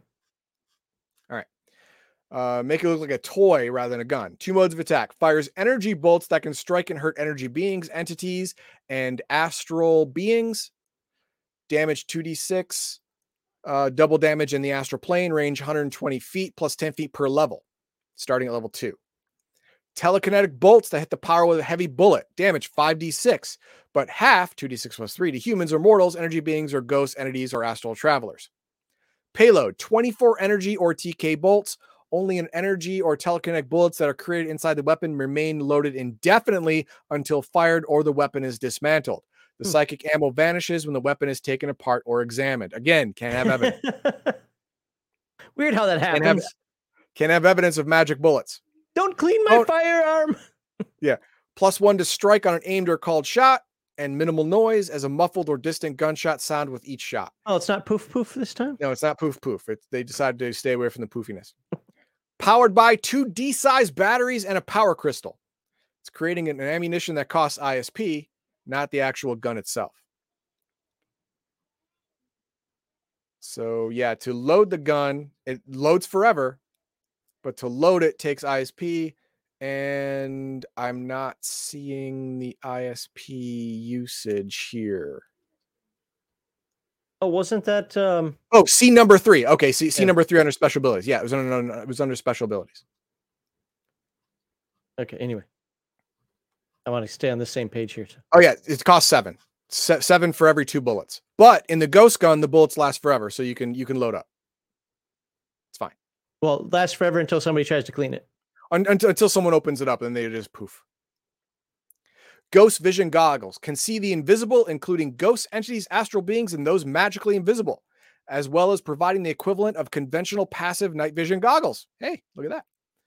Also enables a ghost hunter to recognize ectoplasmic disguises. You can see the ectoplasm and knows it is disguised, but the weird substance still obscures the person's true features. ISP, 1 point to activate for 30 minutes. This is very economical. The reason being is because the ghost hunter doesn't want to spend ISP until there's an actual threat, because all of his stuff is pretty expensive, but it's also very powerful. Well, it's also almost exclusively combat oriented. Exactly. So the one thing that isn't combat oriented is the ghost vision goggles, because you're looking for combat. You're not actually in combat yet. You're looking for combat. So it only costs one ISP for 30 minutes of looking. That's a good deal. I'll take that deal. And of course, there's your housing and money. That's fine. Latent psychic, we're not going to worry about. Yeah, we have time for one more. Yeah, we are going to do the nega psychic. Okay. Because that is the other outlier. Should I go through some chat real quickly? Yeah, go ahead and go through chat. It's a PDF page 58. There it is. You found it. Yeah, go through some chat. So, Hellboy, thank you. Hellboy. Macaulay, thank you. Yeah, well, yeah. So Malachi also says, gotta be honest, chicks dig athletic and muscular guys. I mean, there's truth to that, but that wouldn't necessarily be physical beauty. I mean, you could use it for that, but a lot of it, you know, that's seeing the money. That's the money that's beautiful, not the... Yeah. Gold diggers, all of them. Okay, anyway, it doesn't matter what they look like. A lot of women still go for the athlete. Yeah, again, because, you know, have money. Also, yeah. There's a survival trait in there as well. Prestige of being his girl, you know? Yeah. Well, there's also a survival element in there, too. A muscular person. Yeah. You know, back in the Stone Age was the person that's probably going to live longer simply because that person could hunt. But there's a lot of psychology in that. Kraft says, poof, poof gun, the official gun of San Francisco PD. Nice. Yep, Hellboy. Thank you. And what is this? Witch Hunter Robin, the RPG? Well, that was one. That was one class. One class. Yeah. And I just call him the Blade. Because that's what he is. Even the picture looked like Blade. Just with guns. So that's 48 with plus 10 after the first. Yeah, there should have been a comma after the die. It should have said 46 comma plus 10 per level after first. That's what it should have been. That's what it should have been. Yes. But so you're basically creating a force field of psychic power by activating it. Yeah. No, not the nega. Yes, the nega psychic. This is important because it is an outlier. Well, it says right there, the first sentence of it is it's an odd case. Yes. Now, in a nutshell, here's what a nega psychic is. He is a psychic, but he vehemently believes that psychics and the supernatural do not exist. Playing against type. It's oh so fun. Do not exist at all. At all. And he can prove it. You know why? Because psychic powers have a tendency to not work around him. Because he is unconsciously creating a psychic dampening field. Prove it. I could do it yesterday. Well, charlatan. Let's take a look at it. On one hand, the character is a skeptic, absolutely convinced that psychic powers do not exist. This belief is unshakable, and no amount of evidence, speculation, or even firsthand personal experience with the supernatural will persuade this character to change his conviction. It's all hogwash and nonsense, illusion and trickery and chicanery and balderdash. The only thing that would change a nega psychic's mind is confirmation by the scientific community as a whole. And even then, the character is likely to side with the holdouts and extremists who think the earth is still flat. On the other hand, the nega psychic is fascinated by claims about the supernatural and paranormal and seems driven by an insatiable curiosity to investigate and debunk them. This is your Scully. Xbox. This is Scully. I didn't even see that. You're right. Yep.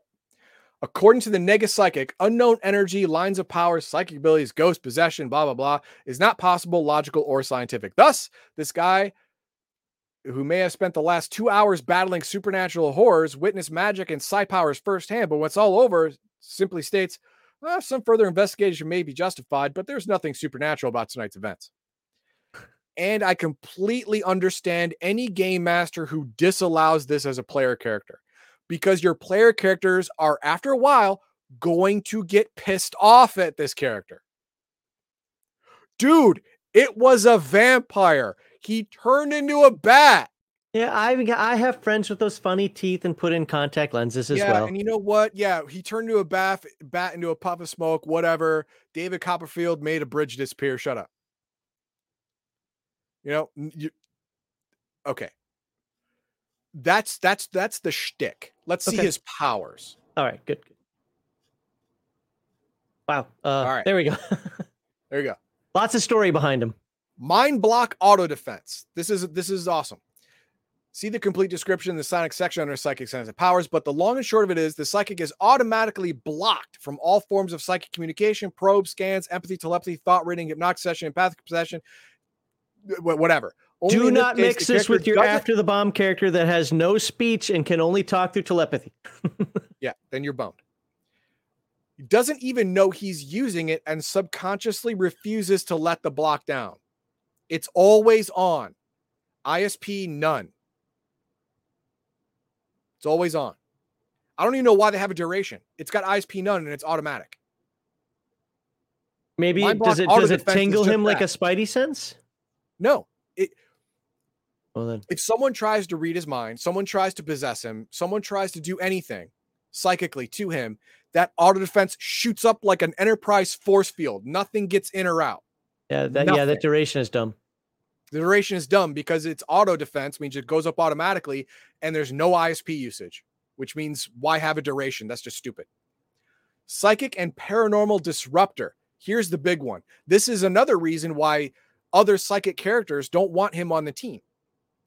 The irony is that the nega psychic possesses real psychic potential, but so vehemently denies that potential that it manifests itself as a protective anti-psychic shield or force. The shield, powered by the character's own psychic energy, not only protects the nega-psychic, but reaches out to prevent or disrupt magical, paranormal, and supernatural influences all around him.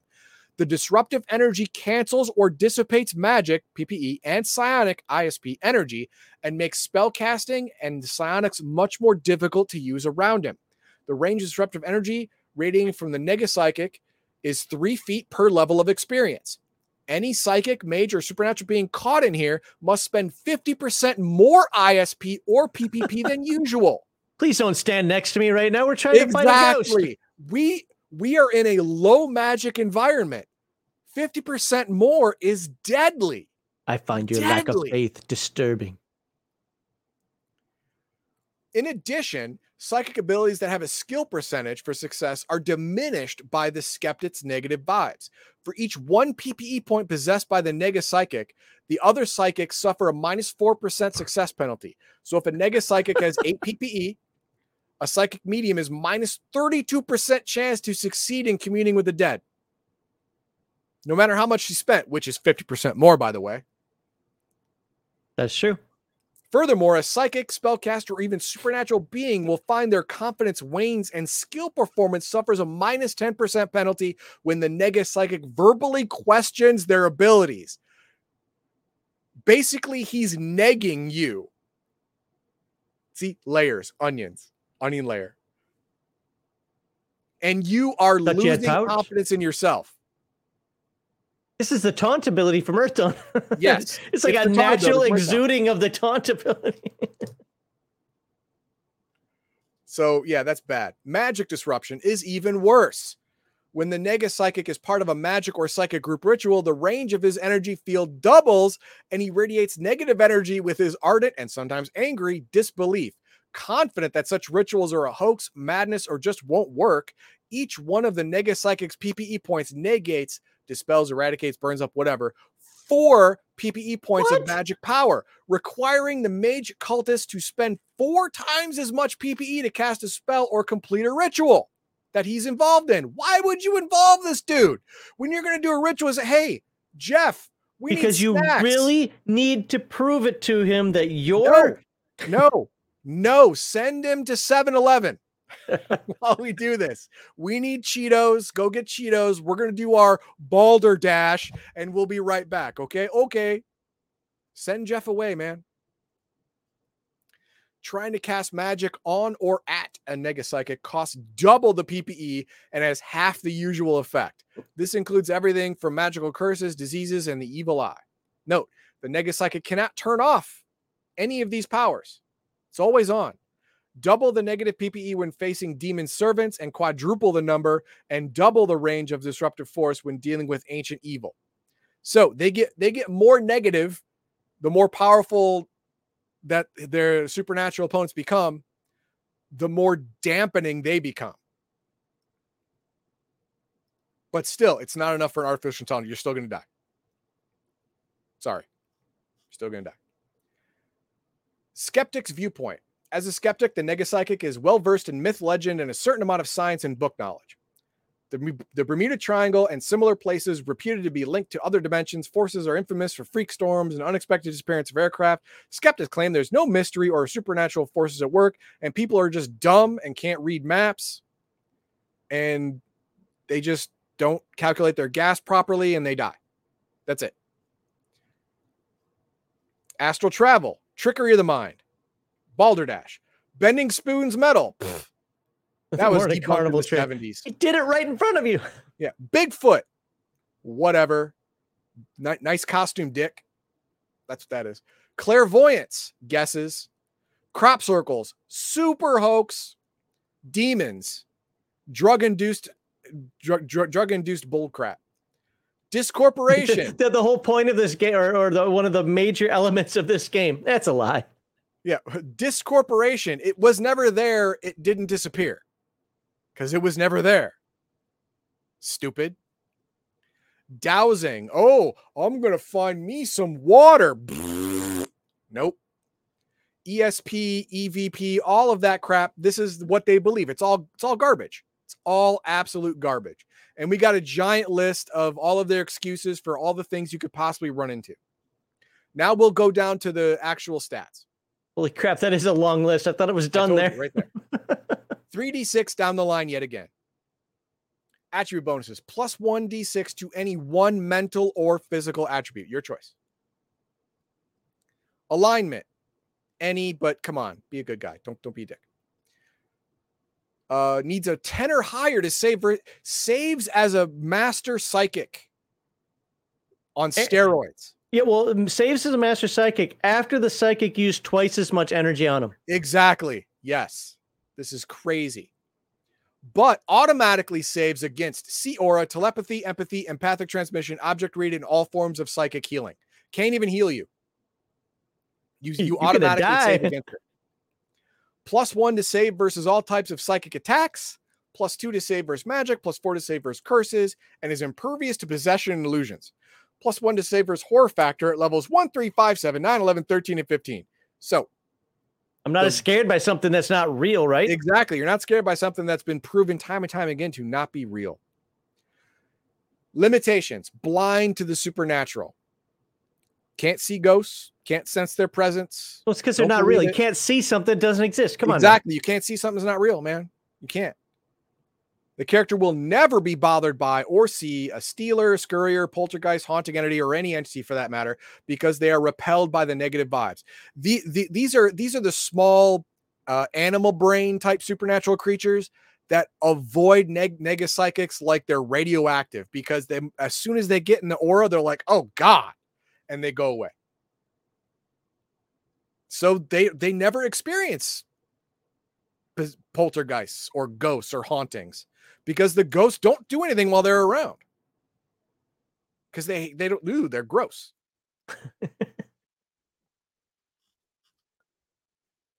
PPE. Okay. Roll 1d6 plus 6 to start, and plus 2 per level of experience starting at level 2. Here's the thing. The reason they gain PPE and no one else does is because they have all of this potential that they are actively not using. They are actively not using it. So they're actually building it up as they go up in level. And their PPE is the basis for their negative energy they move around. So if they have 20 PPE, that means that all psychic rolls are what, minus 80% or some crap like that when done in their area of effect, which is 3 feet per level. That basically means any psychic power or magical ability that requires a roll fails. They get high enough level, magic just stops working around them, just at all. It's crazy. Again, this is why you probably don't want one of these in your group. No ISP, obviously. Recovering PPE. The negapsychic never loses his PPE. It defies normal convention and supplies the character with unique defenses rooted in denial. If the negapsychic should ever come to accept the supernatural, reduce his PPE base and bonuses by half and delete all special PCC abilities of destruction. Wow. You lose everything. You know, I'm starting to think that these ghosts are real, man. I saw something I can't explain. And then, boom, you're done. That's it. So as a character, you would never say that because you'd lose all your power. So as your friends who constantly fight supernatural things, they cannot convince you because you cannot allow your character to be convinced, because then you won't be able to play anymore.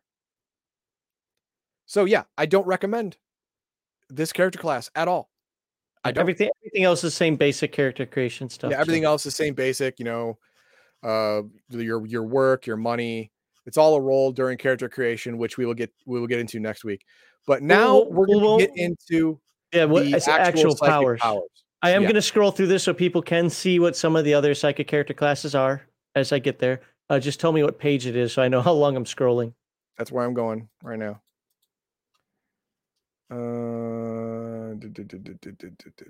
There we go. Sonic descriptions 92.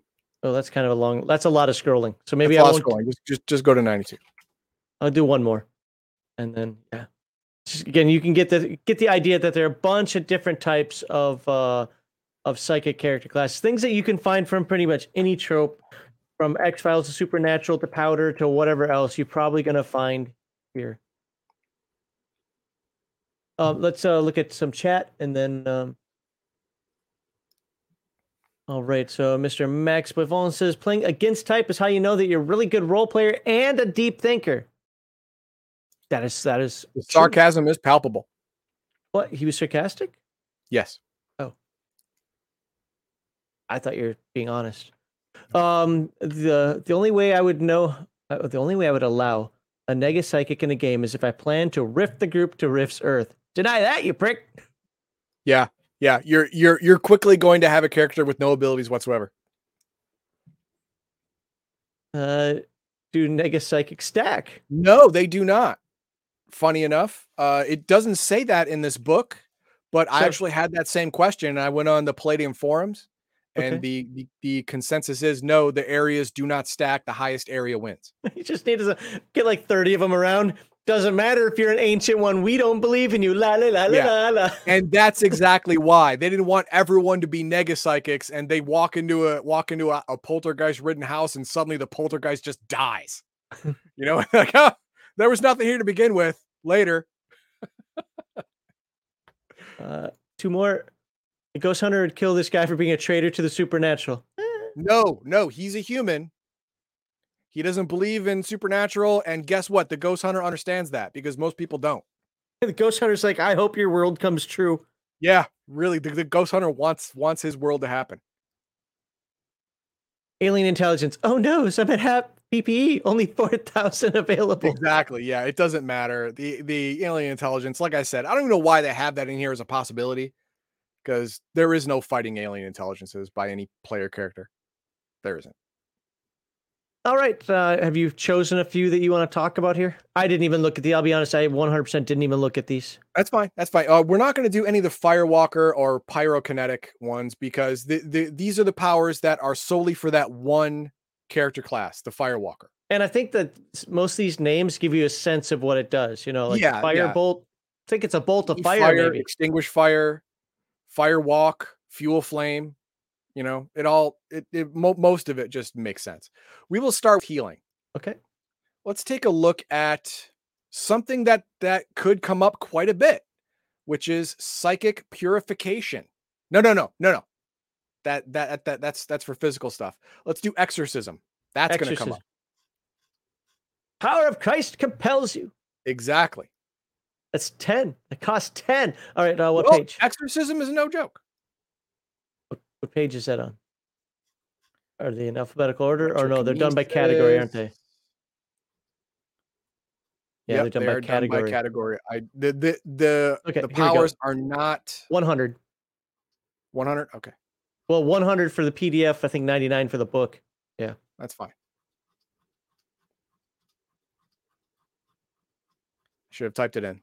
That's really apparent right now. Oops. I get that off the screen there. Oh, play which requires good player. So D&D players, I think he meant need not apply. Yep. Exorcism. Okay. Range, immediate area, touch, or within 8 feet. Duration, instant. Required 30 minutes of preparation by the psychic healer and 66 minutes spent with the possessed person or animal. Can only exercise the living and mortal beings. You can't exercise a house. You can't exercise a statue. This is living person possession right here.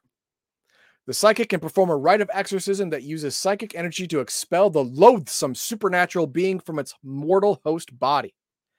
A completely successful exorcism frees the victim of the supernatural force that controls him and sends it back to his own non-earthly realm. Real quickly here to interrupt. Don't worry about it flying around or anything. You actually booted it out of the dimension. Right. It might kick a ceiling fan once before it goes just to prove a point, but it's gone. Yeah. Possession is something that is inherent to pretty much every Palladium game. Yes. Way more so than you might even think of from Dungeons and Dragons, because there's always some sort of comment in there, like if you're playing the Diabolist or if you're playing a Shift or whatever, about the possibilities of possession. So to this day, Kevin doesn't care about your agency. No. A partially successful exorcism will drive the evil force out of the possessed person or animal, but does not send it back to its own dimension. Thus, it can try to possess the psychic healer or flee or wander the earth or whatever. An exorcism can only be used on living people and animals whose bodies are inhabited by an entity or other type of invasive spirit, not symbiotic organisms or psychic possession. That's like someone projecting their mind into someone else. You can't exercise that. It's not a true possession. And this is a roll to determine success. 28% plus 7% for each additional level of experience. Success ratio bonus plus 3% for every ME attribute point of the healer that is above 20. Second, roll to see if the thing is forced back to its own dimension. This success is 21 plus 7 per additional level of experience and no bonus for a high ME. So yeah, getting it out is hard enough, but booting it out of the dimension is even harder. So this is why, again, team effort, because most of the time you can maybe get it out of the little girl, but it's still going to be in the room with you. And you know what? I might have to shoot him. And the ghost hunter with his goggles go, oh, there he is. Blah, blah, blah. Blah, blah, blah. I was saying shoot the little girl. No, don't shoot the girl. Yeah, well, the ghost hunter wouldn't do that, but. Actually, what it says here. The partial successful, it can try to possess the psychic healer or flee to one of the earth in search of a new victim. A new victim. I'm going to make a ruling right now. It cannot repossess the real estate it was just kicked out of. I'd agree to that. Okay. So that little girl's the safest person in the room. Well, and the nega psychic. And of course, yeah, the nega psychic, this thing's going to go, oh God, no. And just run away. It's like she was just having a temper tantrum. But the thing is with the nega psychic around, you're never going to succeed in that role. So it's not going to matter. This isn't psychic roll, is it? Yeah. It's a percentage roll. Oh, this is like, I mean, God, power. We're reading a psychic power. Jesus. It's a psychic power with a percentage roll, which means that the nega psychic takes away for every one PPE has takes away 4% of the success ratio. You stay down here. Oh, she's having a temper tantrum. Her freaking eyes are bleeding and she's talking with an echoey voice. Yeah. She practiced that in her, talking to her mirror. And okay, so she's screaming so hard she burst a blood vessel in her eye. Yeah, she's in the drama club. Yeah, there you go. During the exorcism, the possessing force can use whatever powers it may have, as well as physical attacks or any special psychic abilities of its host body. Fortunately, the rites of exorcism weaken the creature, reducing its number of attacks per melee by half. It is wise to always have one or more assistants to help defend against the being's attacks and actions. Sedating the physical host will immobilize it, but will not prevent psychic attacks or the creature's use of its own natural powers, if any. Too many assistants or spectators can be a liability, for the creature may attempt to flee by possessing one of them. An exorcism may be attempted on the same individual as often as the healer desires.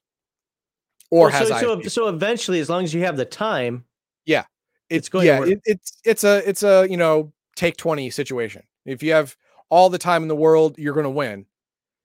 Unless you're around a nega psychic, you're going to win. But you know, time and ISP is basically what's going on here. That was the sensitive portion. Let's try a different one. Let's do like two more, unless you really had a couple more that you wanted to. Yeah, two more. We're gonna do one from each category. Okay. So now we'll do the physical. Let's see.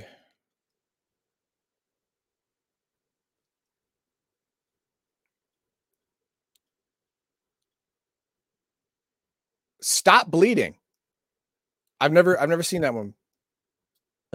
Stop bleeding right there. Others? It's on page 102 of the book, 103 of the PDF. There's self and others. It's both on the same page. Okay, here we go. Indefinitely, as long as the healer keeps his hand on the injured individual and concentrates on stopping the bleeding. Okay, so as long as you got your hand on it, you can stop bleeding. Cost 4 ISP. Duration is indefinite as long as you're holding the person. You're acting as a tourniquet. Basically the same as stop bleeding self, stop bleeding others, stop bleeding self. There's two different powers. We'll do stop bleeding self. Well, stop bleeding self is right up here. Yeah, and lasts 6 minutes per level. Another type of biofeedback, mind over matter, in which the psychic stops bleeding from wounds and internal injury using the power of his mind. This means stopping additional damage from blood loss, being able to function relatively unimpaired. Unimpressive and potentially life-saving as this ability may be, it is only a stopgap measure. The injury is not being healed, and the character still needs medical attention, or you will eventually die because you're going to run out of ISP. If rendered unconscious, the bleeding and blood loss damage immediately begin. Note, stops the bleeding from all sources. However, additional / new hit point damage suffered after a stop bleeding requires additional concentration and another 3 ISP to stop bleeding from the new wounds. Wow. Penalties. Furthermore, the psychic must continue to concentrate on stopping the bleeding, which means his number of attacks per melee round and all combat bonuses are reduced by half, but skill performance and other abilities function at normal capacity. You can run, leap, climb, drive, swim, operate machinery, whatever. Stopping bleeding others is different. There's no duration. As long as you're holding the wound closed, it stops bleeding. It's pretty straightforward. You basically help other people better than you can help yourself. Now, if you're in a game like Max would do, a Palladium Max game, where he uses these optional rules like bleeding and and trauma and stuff like that, that's actually pretty powerful ability. Handy. Yeah, this is very helpful ability. Yes. All right, and we move on to. We did have a request for his telemechanic something, which I think the only time I've seen telemechanics isn't that only in Robotech. No, that is.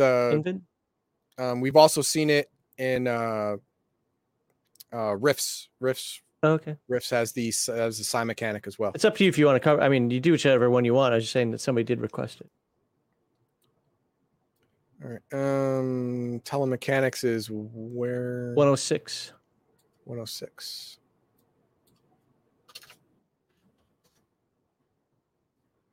Okay, telemechanic mental operation. Now, this is for the psi mechanic. So this is a specialized subset of psychic powers. The main sets are sensitive, physical, and I'm blanking. I don't know. Completely blanked. It doesn't matter. But this one and the Firewalker ones are specific subsets of psychic powers. Prerequisite. The psychic must also have the telemechanics power. Okay, so this has a prerequisite. Wait, which one are you reading?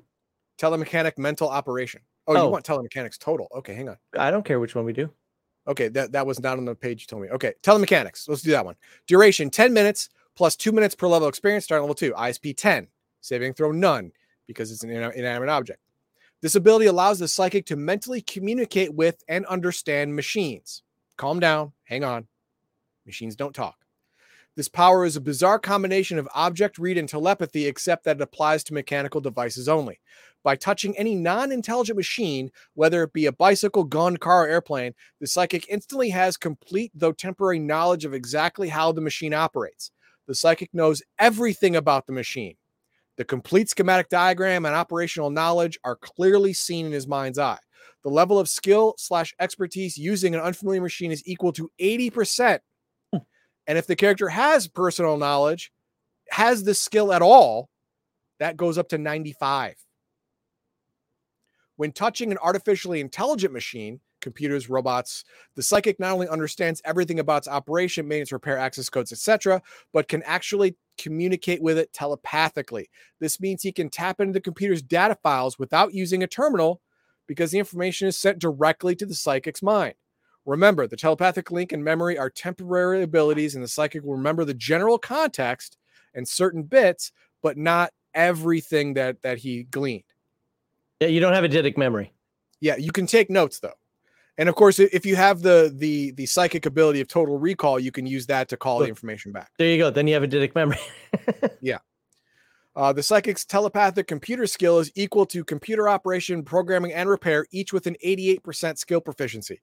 Computer hacking is not available unless the psychic also has that skill. The telepathic application of hacking is at 78%, even if the formal skill is higher or lower. So yes, just like in Rifts, just like in many other books that has telemechanics, it makes the person an expert operator and mechanic of any mechanical device, be it as simple as a steam engine or as complex as a fission reactor. Physical, there you go. Sensitive, healing, physical. Photography, okay. But most of these other ones, I mean, there are some gems in here, you know, but Demon most of punch. Them are like photography are similar to many other powers that Palladium has done and will do in the foreseeable future. Ecto goo, gross. Yes. But that is it. That is psychic character classes and psychic powers in general. Now, remember the new things we've learned today. All right, the power multiplier and its uses and its problems. The special character classes, the Negapsychic, the Ghost Hunter. These are special, and the natural and genius classes. These are special classes, completely unique to this book. Whereas all the other ones, the latent psychic, the diviner, the psychic healer, the psychic mechanic, these are all variations on a theme that Palladium has done time and time again. So we didn't go over those in depth. If you want to, you can get the book and you can go over them yourself, but they are very familiar to those. We just wanted to show how they're character. Written generically, what's in here. That's why I scrolled past them. It's just enough to get your feet wet. And yeah. So that is it. I mean, what else do we have? Does telemechanics work on smart homes? Because that could turn you into a demon. You're doing more than the poltergeist. And there was one more. Rodriguez said, her head did a full 360. You can't deny that. The Negapsychic can. Like, yeah, actually, she just was whipping around so fast. You thought it went in a circle. It was an optical illusion. Yeah. Come on, flashing lights. Because, you know, there's always, when she's doing it, lightning going on in the background. Yeah, there's lightning, there's flashing lights. Suddenly, room goes dark, goes light again. She obviously slipped her restraints. You know, come on. So next week, we will talk about... Oh, no, that's the giveaway. Well, hey, we could talk about the giveaway contest right now. Oh, my eye got something in my eye. As you may be aware, on July 29th, we'll have a members-only giveaway. You can click that little join button there and join, and you can possibly win one of two $50 Palladium Book gift certificates. And then on the 7th of August, we will have a drawing. Now, that one's ongoing right now, so you can check the rules on our website, legionmyth.tv. But on the 7th of August, we will do the drawing for the public contest, which will be giving away 4 books. Those 4 books you see on the screen right there. Hey, you're watching Beyond the Supernatural. You could win a copy of Beyond the Supernatural. And we'll hopefully get those signed by Kevin as well. So check that out on our website. Ask questions on our Discord. You can check the community tab. You might have to scroll down a little bit here on YouTube. But all the information is out there for joining that contest. And now what I really wanted to show was, because the entire time, I think I forgot to put up the segment one thing. Maybe I didn't. I also forgot to mash a little subscribe thing. So here, let me do it now. Subscribe. Okay, and there we go. Next week is the game rules. Mostly it's combat, of course, because, you know, that's just how game rules are really written up. But we're just going to talk about some psychic powers. Just going to talk about, are you going to cover character creation next week, or are we just going to talk about combat? Because I thought we were going to do character creation later. We can do combat. Whichever one you want to do first is fine. Okay. I mean, I know in the book it goes right into character creation, but it does.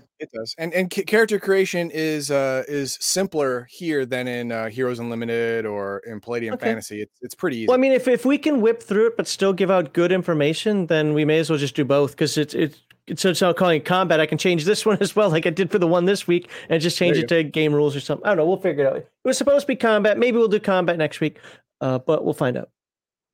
Anywho. With that, I'll just do this quickly for the links. You can pause it if you want to stop and get any of those links. Come by and visit us. Again, find out more about the contest. You do want to win a book, don't you? Yeah. I want to win a book. You can't win a book, and you want to. Isn't that great? Isn't that great? The things I do to Heathen Dog. I want to win a book. Well, you can't. Aww. This is for people out there. Suck. And there we go. That's gonna be it for segment one. Boom. All right. And because my eyes are so dry, I can barely keep them open looking at this white screen. I've been drinking a ton of stuff. I'm gonna run to the little room, and you have to wait for me. Okay. Well, when you come back, I gotta refill. Well, there we go. Soda. So you go ahead first, and I'll entertain the masses. You and your little baby face. All right. Let's see. Mark Hawkman says, I kind of visualize the technopathy thing is being like a Ghost in the Shell, but with psychic powers. Method the characters do it instead of cybernetic enhancements. Yeah. I mean, it's has a little less utility than a Ghost in the Shell type. You know, transferring your consciousness into a machine or invading a machine with your mind, like Shadowrun hacking, stuff like that. It's less comprehensive, but for what it lacks in versatility, it makes up for in sheer knowledge. I mean, 88 and 95% skill rolls for stuff is crazy. And you can get that at first level. That's crazy. When am I going to cover the rules that help me deal with my abusive father?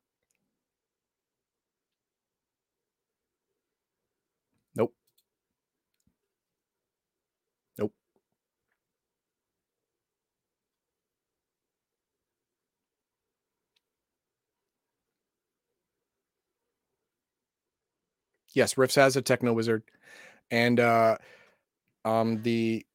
psi mechanic and the ghost hunter are like techno wizard light, because they have to spend ISP to use. The ghost hunter especially has to spend ISP to use his special equipment, which is very much like the techno wizard. So yes, very much.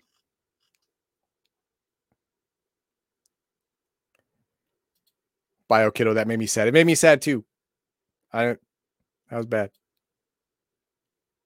Okay, I see where he went now. Isn't that what role-playing games are for? Let me express myself any way I want and study why my father's abusive. Yeah, that's the blue-haired monkey nonsense that we're gonna get into in segment 2. We are? Yeah, you made me. I watched the video and I oh, well, that's going to actually fill into the main topic. I wasn't actually keeping them as separate topics. I was going to use that as because we'll have to explain why we're ranting, because there's really not much to rant about the main content. But yeah, after that video, I was like, wait, what? Because people have been mentioning we're doing a bunch of teasers here.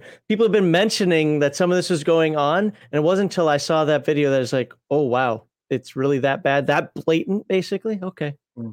All right, I'll be back in a sec. Okay. Let's see, what do we got in chat? I gotta be honest, I didn't care about segment 1 today. I didn't. I am interested. Beyond the Supernatural has a interesting setting that I do honestly enjoy. But you guys have probably heard me say it enough. I don't like psychics. I don't like psychic powers. The entire game is psychic because apparently magic wasn't put in the game. I'd be much more interested on the magic side of stuff. So, But I think Ethan Dog did a good job of covering that. I didn't interrupt him too much, but usually I was just like, mm-hmm, yep, psychics, okay. It's not hell for me. It's just, because I do like the background. I absolutely do like the background of Beyond the Supernatural. I think it is, some of the things are quirky, but when you put it in the context of the real world, like you can bust on the nega psychic all you want, but we all know people like that.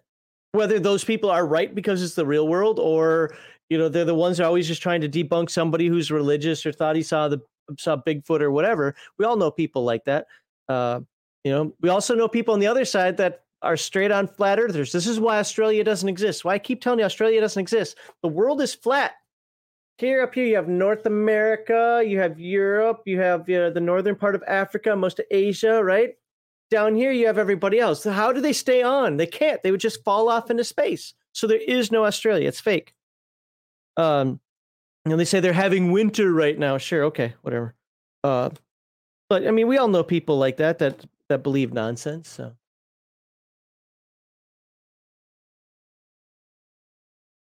Well, and some people say the first edition was better. I don't know. I don't know enough about it. He's not played first edition. I do think that magic should be in this, but then again, maybe there's a new feel with second edition that makes it better without it. I don't know.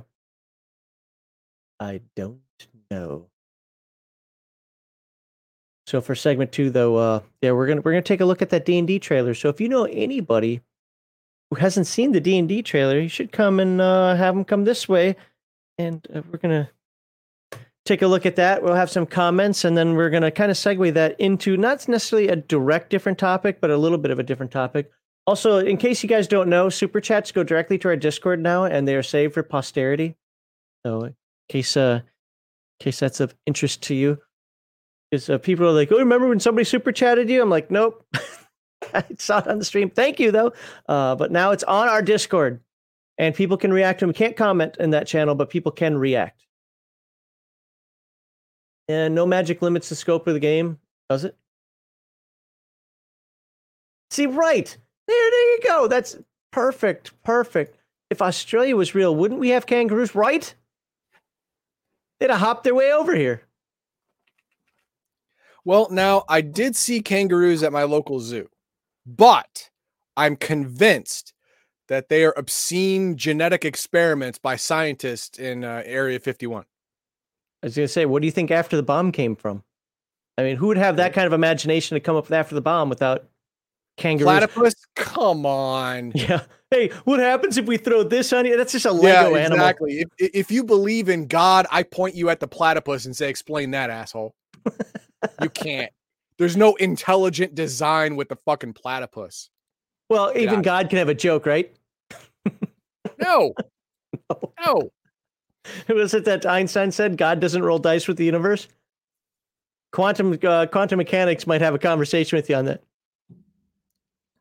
No. See, she just said that to you so that you would never try to hunt her down.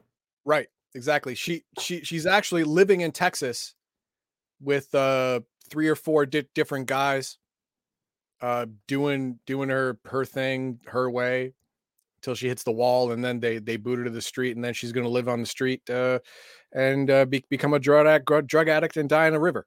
Yeah, Australia Avenue. See, we can be nega psychics right here. We're good at it. All right. Oh no, I need to keep that. Those are my notes for this. All right, are you ready for segment 2? I'm ready. All right, for segment 2 today, we are going to look over this Dungeons and Dragons, Satan's Game. I mean, Honor Among Thieves trailer that was apparently done at San Diego Comic-Con. We're going to take a look at it, provide our thoughts on it, and we're going to segue this out a little bit, and we're going to talk about some contemporary things, as in, what's it called? The Radiant Citadel, and a little bit of the controversy going on around that. Or is it really a controversy, or are people just making up stuff? I don't know. We'll find out, but we're going to look at this trailer first, and we are going to talk about it. So Let's get the disclaimer up here. The disclaimer that really, oh my God, you should see the lefties. And I don't mean lefties like as in political left. I mean like the woke, really crazy progressive. You should see all the comments I get about this on another Discord. Well, I can't watch those two because they have a disclaimer up there that I don't agree with, except for I've already proven that it's all factual. That's the funny thing. You don't believe in facts. Okay, great. So don't believe in facts. And we believe that games are supposed to be imaginative and fantastic and get you out of your element. You can explore things like being an elf or being what I make in After the Bomb, a duck person or whatever. We believe in that these games are something that we all enjoy at the table together in the spirit of the game as that game is presented, and that the games are about escapism, not representation. They're about entertainment, not your real world activism, and about natural, organic inclusion, not forced diversity. That is how you enjoy these games. And you can check out our links here. And some other, oh, this is our schedule. Yep, we have a schedule. Stream schedule. Those purple ones are Twitch. The red ones are YouTube. Okay. Let me get this stuff up on the screen. Slide this back over here. Oh, gotta open this up. Give me my video. Did you watch the trailer, Heathen Dog? I did. Okay. So this is. Oh God! It was loud. I hate autoplay, by the way. Why do you have it on? You can turn off autoplay. I usually do. I don't know why it was on. I think it's because I have it set up to do type. On a per site basis. Where the hell is my StreamYard now? Oh, I've lost StreamYard. I can't. There it is. Oh, I made it really small. That's why. Okay, so put that there. And here we go. We are going to take a first look at this trailer. And by the way, just for anybody who wants to give me a copyright claim, we are going to comment on it. But the only way we can comment on it is by playing it for people. So you're going to have to deal with that. If you give me a copyright claim, I am going to fight you on it. And if you go further with it, I am going to stick my lawyers on you because you're stupid because we're commenting on this. Morons. Share screen. And... Oh, wait. We got this. No, Led Zeppelin can be played when it's part of the background here. We're commenting on this entire thing. In fact, we're going to comment on the... I'm going to comment on the Led Zeppelin as well. Led Zeppelin does not get to copyright claim this. It's called fair use. Look it up. And I'm not saying that to my chat. I'm saying to the people who want to copyright. Dungeons and Dragons, Honor Among Thieves, share the audio, share... I know some people get paranoid about that stuff.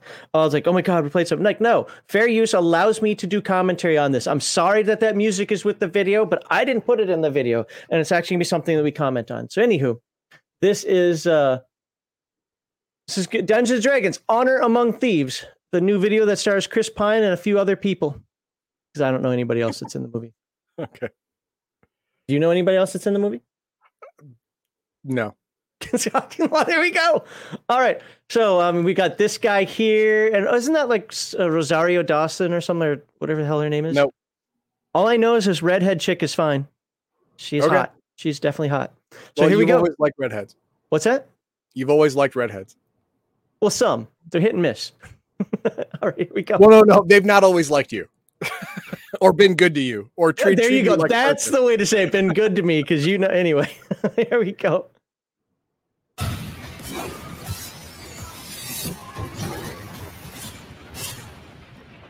Dungeons and Dragons. Here's the thing. We're a team of thieves. And when you do this, you're bound to make enemies. Sometimes those enemies come looking for revenge.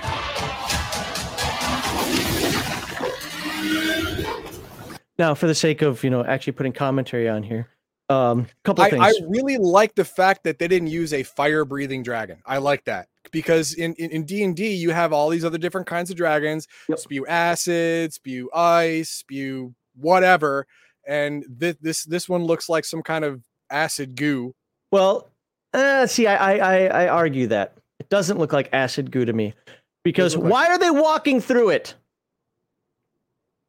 Does it instantly turn inert when it hits the ground? No, it's burning the ground, too. You see the ground... they're walking up through it. Well, they could be hurt badly and just in shock and trauma. That's what happens when you get acid poured all over you.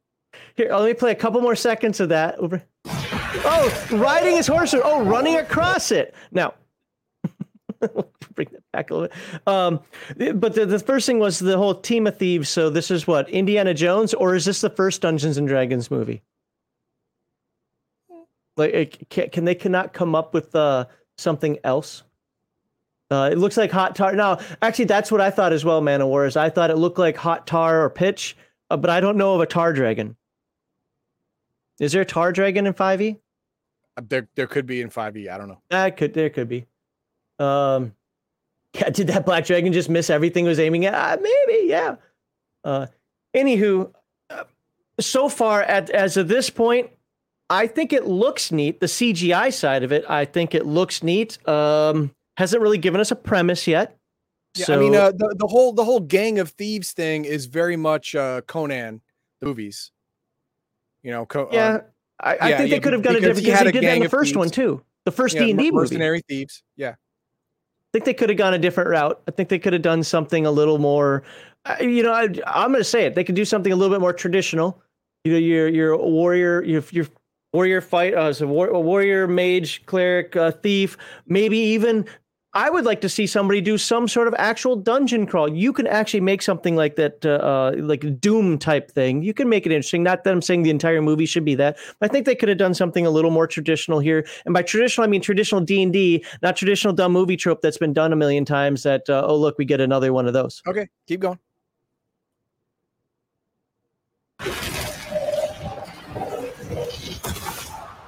There's your fire. Truth be told, we helped the wrong person steal the wrong thing.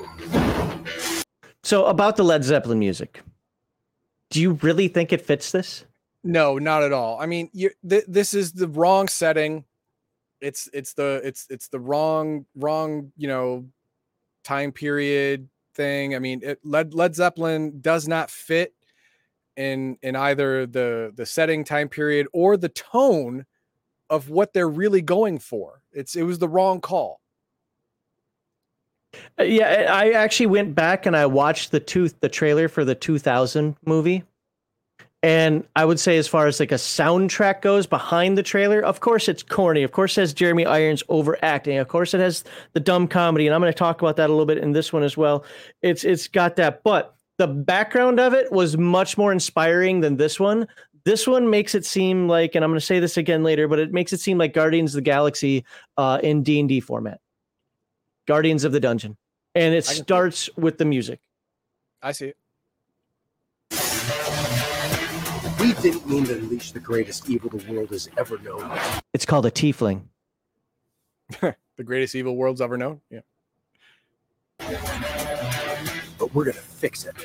So how do we pull that off? Figure it out over a drink. Michelle Rodriguez, that's her name. Oh, Michelle Rodriguez, you're right. Not Rosario Dawson. Oh my God, you're absolutely right. Yep. To give us a fighting chance, we're gonna need strength. You got this, right? I know you don't. We also need courage, back to school, magic. Yeah, because that's in Dungeons and Dragons commonly, right? What magic? A sword that goes flying off.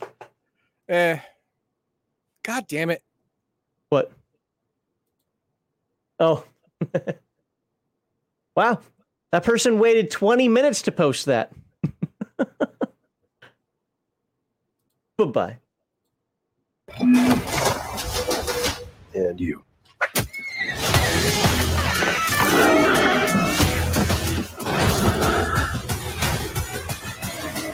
What is that again? It's an owl back. And we're going to talk about, just so people know, we're going to talk about that because apparently there's a lot of kerfuffle online about a druid turning into an owl bear. And we'll talk about that at the end of this. I thought they could only turn into non-magical creatures, but I'm not 100% on that. Well, in AD&D 2nd edition, it specifically says real world. It uses those words, real world. Okay. But I don't know what 5th edition says, and I don't know if you read the long little string last night. No, redheads. Well, to some people, redheads are like tieflings. My experience with them was that. So yeah, we'll talk about that in a little bit. The other thing I did want to talk about is I'll get to that in a little bit because it hasn't happened yet. But we'll talk about the owlbear. Let's go. Be warned, there is evil here. I'm glad he's on our side. So what's worse, blue lipstick man or vein face man? Blue lipstick man. Think so. Okay. Vein face man could have an evil disease in him, and that's fair. Dude, but blue lipstick missed one. Is a choice. You chose to look like an idiot, so there you go. Hold on, it's my turn.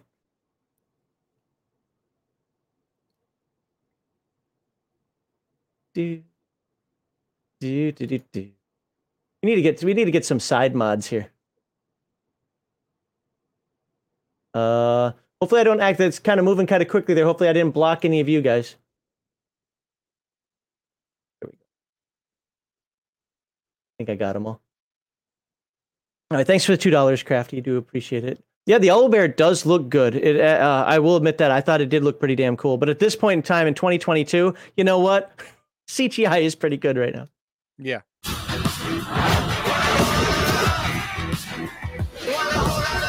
This one's dangerous. And the obligatory mimic. Yeah, the mimic. Mimic is the stupidest creature ever. It was interesting when it was niche. Up and put into D&D. No, I like it as something niche, not as a meme and not in every dungeon and not something that you should have to be careful of all the time. It's like a cloaker. I actually prefer cloakers to mimics. I get the point of it. The point of it is, haha, surprise. Fine. But, oh my God, they're way overused. But, they had to put it in here for some sort of weird comic relief. But whatever happens. Did you see that? No. Let's play that again. Watch where they dive. Oh, in the drama cube. Yeah, that's not... Well, you know what? And think of it this way, all right? You're fighting a displacer beast, right? Mm-hmm. He's coming at you. You're probably going to die in the next 2 seconds. But inside a gelatinous cube... You'll die in 2 weeks. You have more than 2 seconds. That means you have time to make another plan. I guess that's what they're thinking. Yeah, that's not good thinking because you don't just escape from a gelatinous cube. Fair. Otherwise, you wouldn't find gelatinous cubes with the body parts and pieces of armor and so forth in them. Diving inside a gelatinous cube is not... now, I hope that they do this Displacer Beast correctly. Actually, let me scroll back here. Because, well, Displacer Beasts are kind of big. Here we go.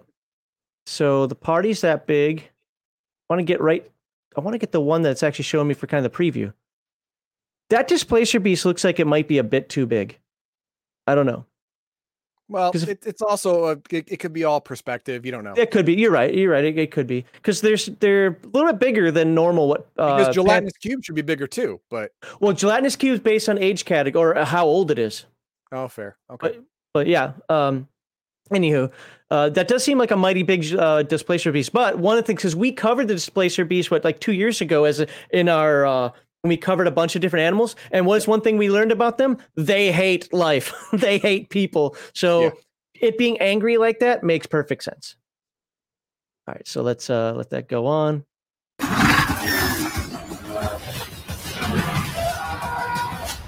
We'll be ready.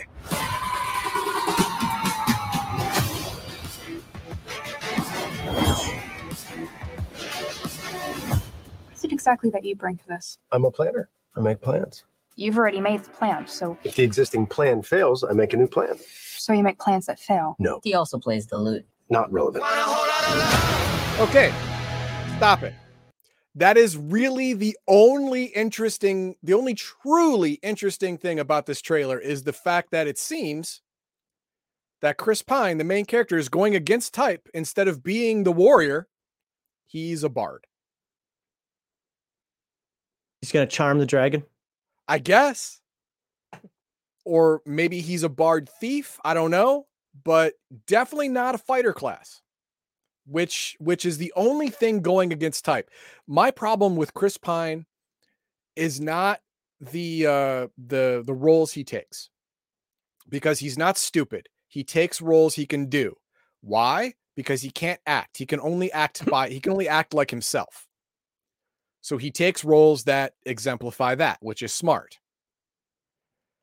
I wonder how he's going to go against type by not playing the main fighter character in this movie. How is he going to, like just like a bard relegated to the back of the bus, like every bard in history? How is he going to act that? I don't know. I want to find out. I don't. Okay. I mean, I have no interest in this movie whatsoever. First of all, everybody knows my feelings about tieflings. They should never be player characters. They're half demon. They should be killed. And don't give me this nonsense of it's modern D&D, because I'm going to cover that in a little bit when we're actually done talking about the trailer. As far as the owlbear thing... There's only one good tiefling that has ever existed. Who? Merlin. Merlin was a tiefling? Yep. Oh. Yeah, in the AD&D second edition Legends and Lore book, Merlin was the product of a female human woman and a male demon, but he was saved because he was super blessed in the womb before he was born to suppress the demonic essence. So he's the only good tiefling. All the other tieflings are evil. I say all of them are evil. That's what happens when you're half demon. You know, that demon half doesn't just all of a sudden subside and be like, I can be good. No, it's a demon. You're a demon. But even outside, I get it. You know what? Tieflings have been in as player characters since third edition. I know somebody's going to argue with me, say, well, actually second edition. No, there are monsters in second edition. Anybody who added them as a player character did so stupidly. It's in a Planescape book. Yeah, some random Planescape book. Planescape was crap anyway. So, and again, we'll talk about that in a little bit. We're going to segue this into a few things. But as far as the trailer goes, I just find it uninspiring. That's all I see. I just see, like some people have said, the Marvel movies. I liked Guardians of the Galaxy because Guardians of the Galaxy was Guardians of the Galaxy. I didn't like it when that stuff infected. I also liked what's the movie with the dude with the acid on his face? Not Daredevil. Deadpool. I like Deadpool as well. Cancer, but that actually cancer. Oh, cancer. Okay, but that's because it's, you know, it's niche. It's in that, but you know, putting that in everything, I don't want to see that in my D&D. Yes, I want my D&D to be serious. Yes. Look in the camera, and this is going to come up later. I want my D&D to be Lord of the Rings. Now, it doesn't have to be exactly Lord of the Rings. That's been done. But in that tone, in that mindset, this weird action nonsense. To be fair, I hated the first Dungeons and Dragons movie. Blue Lip Man was so stupid that I could barely sit through it. I think I watched it with you guys. I know I watched it when I was in the Air Force, so I can't remember with whom. But... no, I have no interest in this. And tieflings, you know what? They have no souls. So, I mean, it's perfect that you have a ginger playing one.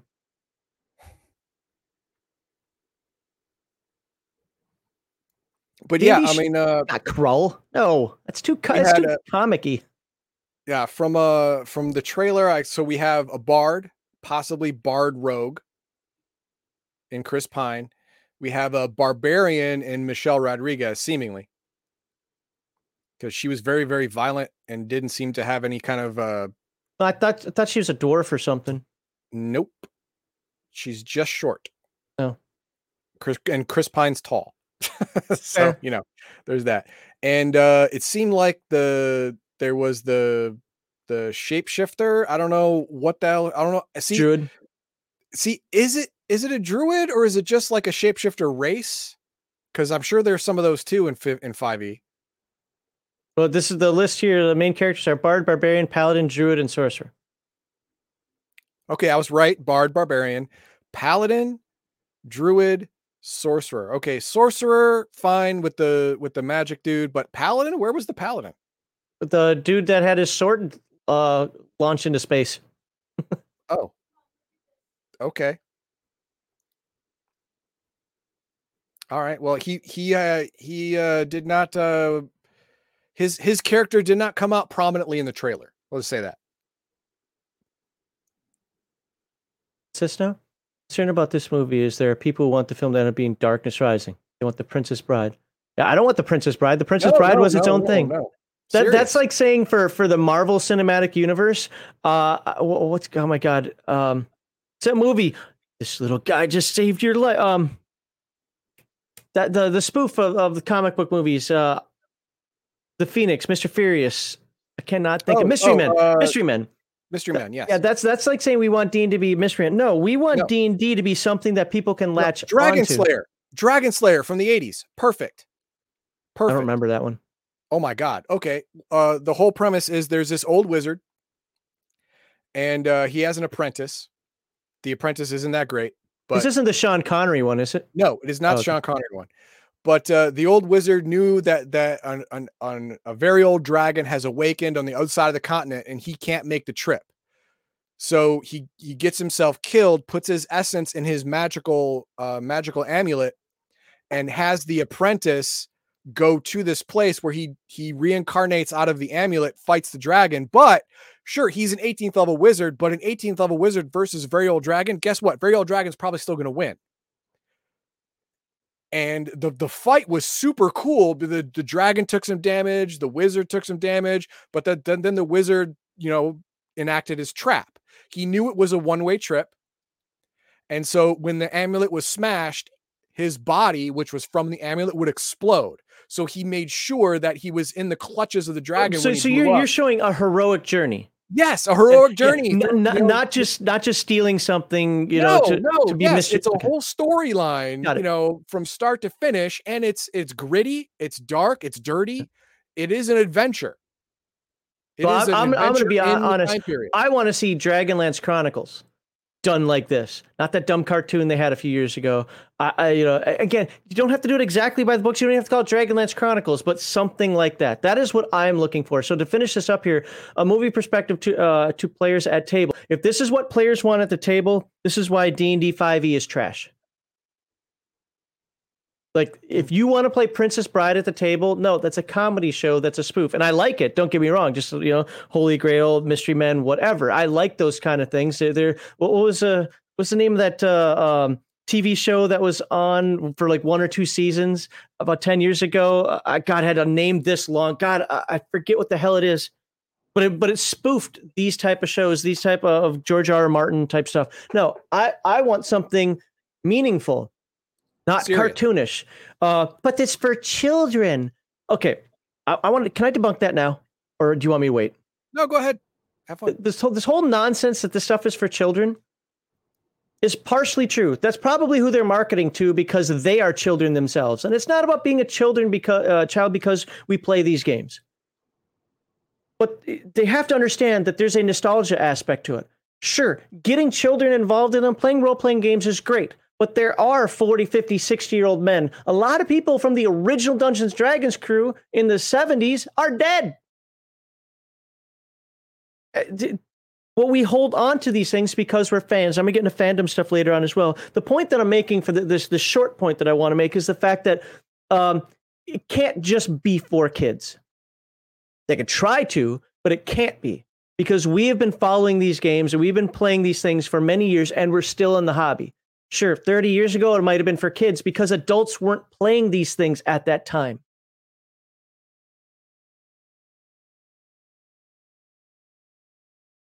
What? No, you're muted. I have one thing to say. What are the odds that this movie is going to be rated G? Oh, none. Zero. Exactly. The best it can be is PG or PG-13. Guess what? That's not kids. So I'm sorry, you're not hitting it for a 10-year-old or a 9-year-old or 11-year-old. Sorry, 13 minimum is what you're shooting for here. And YouTube says that they no longer have to be on YouTube Kids; they could be on straight YouTube, like all of us adults. So all told though, I thought the trailer looked good. I think somebody posted, the chat was going by pretty quickly. Somebody posted in there talk about how the creatures in there actually look like creatures. I agree. I thought the dragons, I thought everything looked cool. had a little bit of a what the hell was that moment with that teleportation or whatever it was. Yeah, but, the red guy, the guy in red teleported, like, yeah, I don't know what that was either. But other than that, fine. If that's just how they want to do the CGI on it, I thought that looked good. My thing is, you're doing a story that's already been done 100 times. Well, hero's journey story's been done 100 times. Yeah, but you can make up new hero's journeys. You're the music in the background made it seem wrong. Too quirky. Again, it was just very Guardians of the Galaxy. Yep. It gave me no inspiration to want to see it at all. None, literally none. You know, you could say, well, Max, you're just saying it's not my D&D. Well, I mean, it isn't, but I'm not even going to argue about the tiefling being in there other than what I said before, because of the fact that, you know, that is 5e, right? I mean, that started with 30, really. So, you know, you just got to expect it. That's what's going to be there. Hey, I'm happy they had a white guy in there. You know, so what are your because I got a little bit of a rant I want to go on. What are your final or what are your thoughts just on the trailer itself? Just by going from what I saw in the trailer, like you said, it seems exciting. It seems like the production value's high. The background music was a horrible choice, but it didn't give me a sense that the story is going to be good. It's just going to be fun. Yeah. It's at best you're going to come out of it saying, I didn't waste my hour and a half. That to me is one thing I hate. Bob used to do this shit all the time. It wasn't a good movie, but it was a fun movie. Well, then it was a shitty movie. Like, I mean, again, that's my take. I did like Lord of the Rings, even with the changes in it as a movie, because those changes, while yes, we can quibble about those things, I get it. I know people want things to be purist. I've liked some of the Marvel movies. I've disliked other ones, but I have a different feel of those things. I liked the first season of Game of Thrones because it followed the books. Every season it got more and more away from the books, and I stopped watching after like season 4 or 5. I definitely didn't watch to the end. You know, there's I like my stuff to be a little bit more gritty and down to earth, a little bit more serious, and that's how I like it. So this has nothing. There's nothing that I want. It's definitely not the type of adventures that I would run in my games. So it's. I'll watch it when it goes to your Plex. Kiddo says hour and a half. Good luck. There's no way this isn't 2.5 hours. Then it's going to be Dances with Dragons. I mean, I like longer movies, and I'd actually respect it if it's longer, but I don't think so, because most movies, especially these type of movies, are hour and a half, hour 45 minutes tops. But we'll see. We'll see. They have not been erased since 1994. Stop it. They were an NPC in the stupid Planescape box set. They were not a player character class. And you're going to point out a book nobody plays with that. That's like saying 2.5 is D&D. It's not. Those black books, you burn them. That's all you do with them. They're not D&D. If you play a tiefling, you're a bad person. That's like saying GIF are player characters. GIF are not player characters. I didn't say GIF. I said GIF. See where I'm going with this? That's like saying Skrull are player characters. Skrull are not player characters. Just because you spell orc backward does not make it smart. No. Anywho. So what if let's start with this one. Let's keep on track with the owl bear. So there's been some kerfuffle out there, and I'm gonna put this up for just a second. If you play Planescape. You play crap D&D. It's not D&D. It's cartoon bullshit nonsense that led into 3rd edition. Planescape is shit. It's literal shit. Somehow pressed into paper form. Where's my link? There it is. I can't trust anybody that likes Planescape. This is why I don't trust Randy from Biggest Geek. There we go. Boom. So... we're going to put this up. I think Crafty found this, if I remember correctly. Just zoom in on that so you guys can see it, and then I will share it. This lukewarm D&D take. Okay, he's trying to be a hipster there with a little lukewarm thing. If your DM doesn't allow you to shapeshift into an owlbear, find a new DM. So keep looking then. Because in AD&D 2nd edition, it's very clear, real-world animal. So, what are your thoughts about the owlbear? You know what? I am under no illusion that this is not based on 5th edition. I'm under no illusion whatsoever. So I don't know. I've never played with. I have never played a druid in 5th edition. Can they turn into owlbears? If WotC 3rd edition says so, and that's what the movie's based on, then okay. Now, what would you say about artistic license? I would have liked the owlbear to not be white. I'd like it to be brown. Are they supposed to be brown? Yeah, they're supposed to be brown. Okay. But other than that, I thought it looked fine. So not exactly my mental image of an owlbear, but close enough to where I'd say that's an owlbear. Oh yeah. I knew what it was when I saw it right there. And when I said that's an owlbear, okay, yeah. So there are a couple of schools of thought. So I wrote down some notes because I didn't know which way chat was going to go. I didn't know what you were going to say. So druids cannot in AD&D 2nd edition, Crafty just confirmed 5th edition, turn into an owlbear. And any DM who allows it is a commie. Why? Because apparently if you don't allow somebody to turn into a shapeshifter or into an owlbear, you're a Nazi. So that just makes you a commie then. So we too could play this game. It says natural real-world animals only. That is not a natural real-world animal. Its lack of magic does not inherently make it a real-world animal.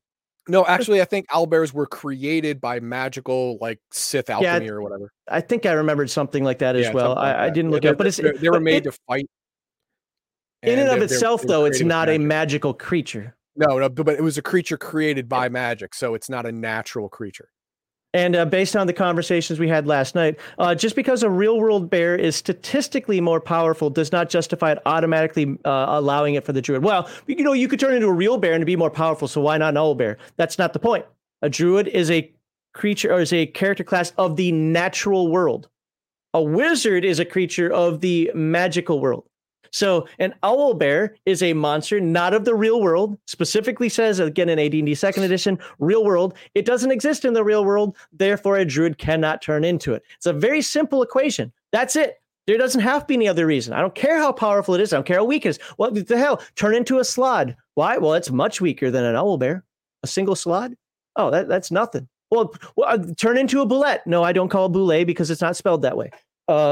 It turned to a land shark. It doesn't have any magical abilities. It's just a land shark. No, you can't do that. Thoughts? No, I've nothing on that. I mean, yeah. Now that I've said that, I really don't care. If you want people to turn into an owlbear in your game, turn an owlbear in your movie. That's fine. I don't care. Just if it starts some kind of druids can turn into owlbear movement, I'm gonna laugh my ass off. But other than that, I mean, if you want, again, I was on our Discord. I had to send a message to a couple of people. Hang on. I've said this, and after the bomb, I got to say it again. You cannot be racist against an animal. I'm a speciesist. Humans forever. If you're not human, you're not right. That's it. That's all. So somebody that I work with saw that short where we did that. You can't be racist against a dog thing and talk to me about it. He liked it. So that's the owlbear thing. I've got some notes on it. So no, to be honest, and I want to be very clear about this. If you let people turn into owlbears in your game, that's fine. I don't really care what the rules say. You could argue that it's natural enough. Now, I also will tell you in my game, no, because I'm very strict about that. The fact that you are a character class of the natural world. And then why wouldn't you just turn into a regular bear if it is more powerful? Doesn't make any sense. No, you don't get to be something weird just because, but it doesn't have any magic powers. So that doesn't mean anything. A boulette doesn't have any magical powers either. What's that? Doesn't mean it's a natural creature. Right, of the real world. I mean, the literal words "real world" are used in 2nd edition AD&D. I don't know if 5e says because I don't play it. Now there are other things that are being talked about with regard to this, like toxic fans are out there. You got the old grognards bitching about everything. You got the new fans saying, "Oh, this is great. This is horrible." Blah blah. Just talking up shit. Oh, like why didn't WotC do more diversity? And the grognards said, "Oh, how could they have turned put a tiefling in there or some nonsense like that?" Well, first of all, 5e has tieflings. You just got to get over that. I don't like it either. And if you do like it, you're a bad person. And I seriously mean that. You're a bad person if you like tieflings. Don't like it, don't play it, but it exists. You know, yeah. If you know, if you want to put your head in the sand, that's fine. Yeah. But they exist. It's like Tabaxi and Dragonborn and all this other nonsense. If I wanted to play After the Bomb, I'd play After the Bomb, not Dungeons and Dragons. That shit doesn't belong in D&D. Fine, your homebrew world, that's your business, but they don't belong in core D&D. And half demons should be killed on sight.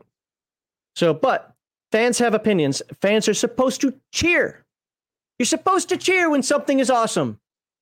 Not just sit back, like, oh, I liked it. You don't have to like it, but I like it. No, you sit there and say, good job.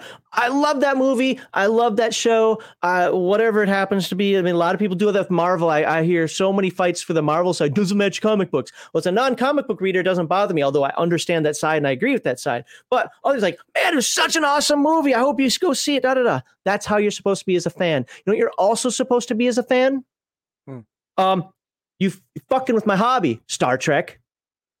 You're fucking with my past. You're fucking with things that I grew up with, Star Wars. And as a fan, you are absolutely allowed to bitch about these things. You don't have to sit here and just be like, you know what? It's gone past me. No, fuck them. It hasn't gone past me. They're retards and they need to be called retards. Stop paying these people. Stop buying their shit. Stop going to see this movie. Well, I saw it anyway, even though I knew I wasn't going to like it. What the fuck is wrong with you? Give me the money then. Just hand it to me because I've got better things I can do with it. I can pay my house bill or I don't know, buy a repair or some shit. But if you're just going to waste it on, but fans are supposed to cheer and fans are supposed to bitch. That's what fans do. And it doesn't matter what you're a fan of, but you know what, you know what's not a fan?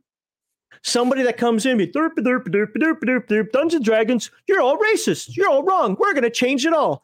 That's not a fan. Because you came in from the outside. You had nothing to do with it. You kicked over our stuff and just said, we're going to make this change. And what did I say here? Oh,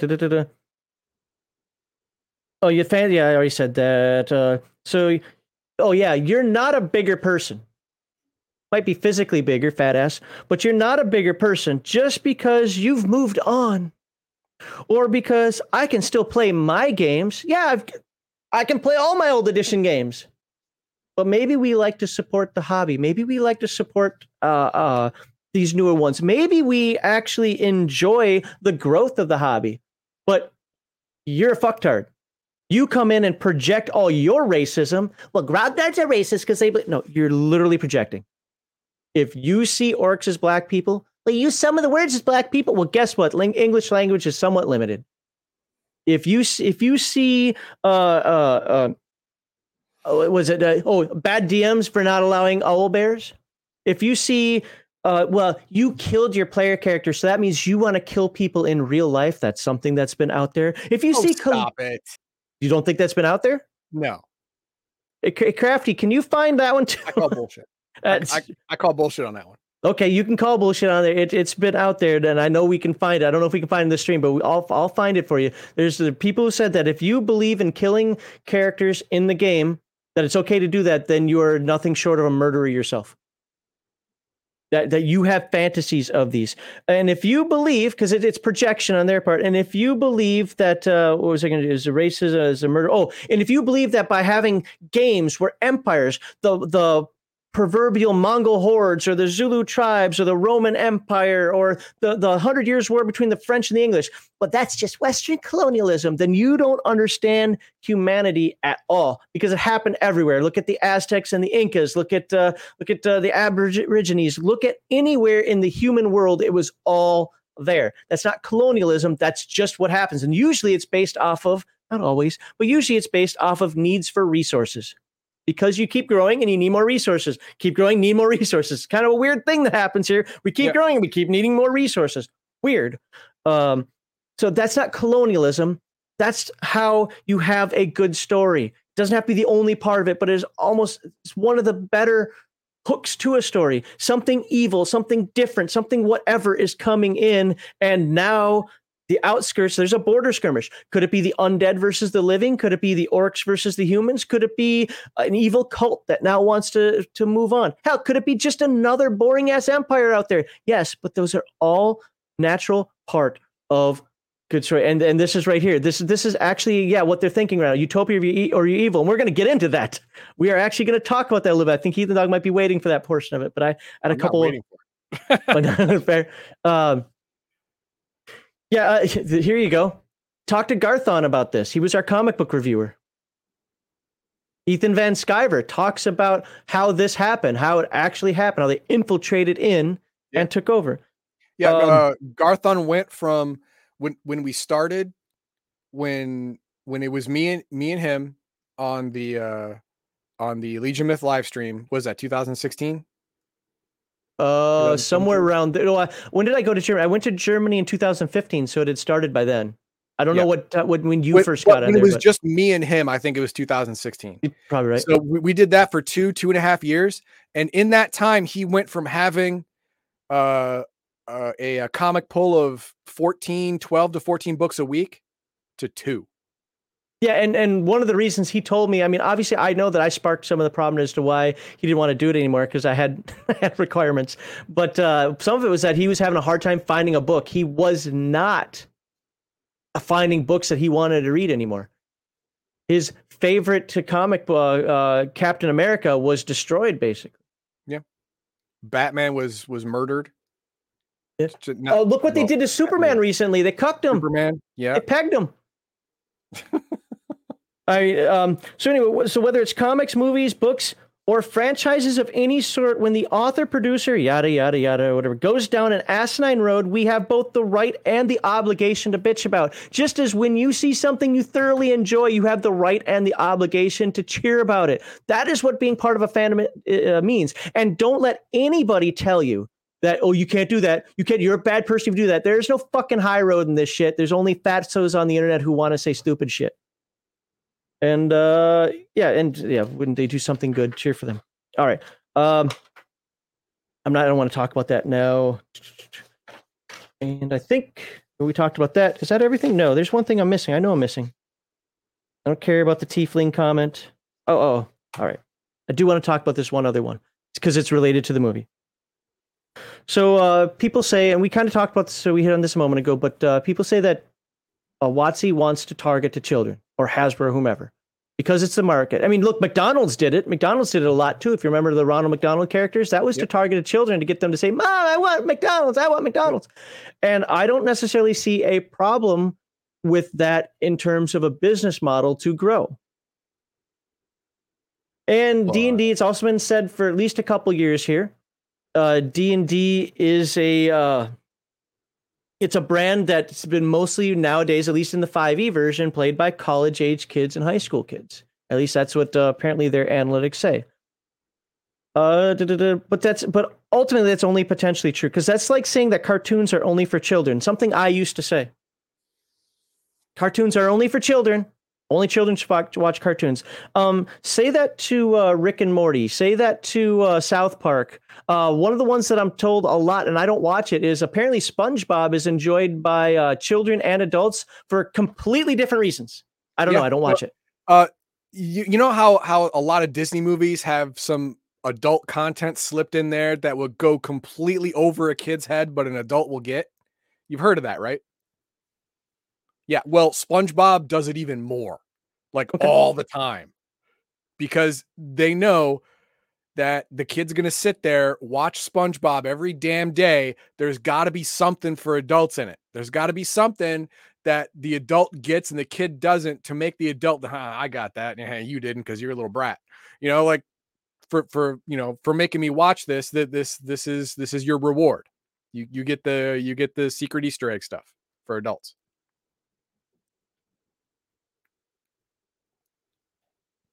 Sorry, this is kind of an important message. So not everything that's for children has to be completely devoid of adult content. And you can also market Dungeons and Dragons for children and market Dungeons and Dragons for adults. Hell, I'll use something that one of Heathen Dog's most watched videos. Hero Kids. Hero Kids is definitely marketed towards kids. Oh, yeah. And it is a good kids game. Check it out, Hero Kids. Yes. But Dungeons and Dragons itself, where you have dragons flying overhead, spitting acid on people, when you have undead, when you have all types of little politics and so forth that are in it, I don't necessarily think that's marketed towards kid or fully marketed towards kid. It can be. And the apparently amazing amounts of violence that that is in every adventure game. So yeah, there's that too. And so it can be a children's game, but it doesn't have to be. And remember, there are those of us who have been playing this since the 80s. That, you know, it's okay to keep your nostalgia as long as you're paying your bills, spending time with your family, you know, being a productive member of society. Literally nothing wrong with you playing with playing games of make believe with little metal dolls and clickety clack math rocks. None whatsoever. How you spend your time is your business, and this is how you want to do it. This is how you do it. And it doesn't matter if you're 40, 60, 20, whatever. So to say that it's only for children, no, that's bullshit. And lastly, yeah, there are those of us who have played since the 80s, some of you even longer, and we're actually a pretty large market. See, like I just got... can't see it, but I just got a second edition BattleTech box, because while I own everything for BattleTech second edition in terms of like the box set, my book itself was ripped up and I didn't like the condition that it was in. I found one on eBay for a steal,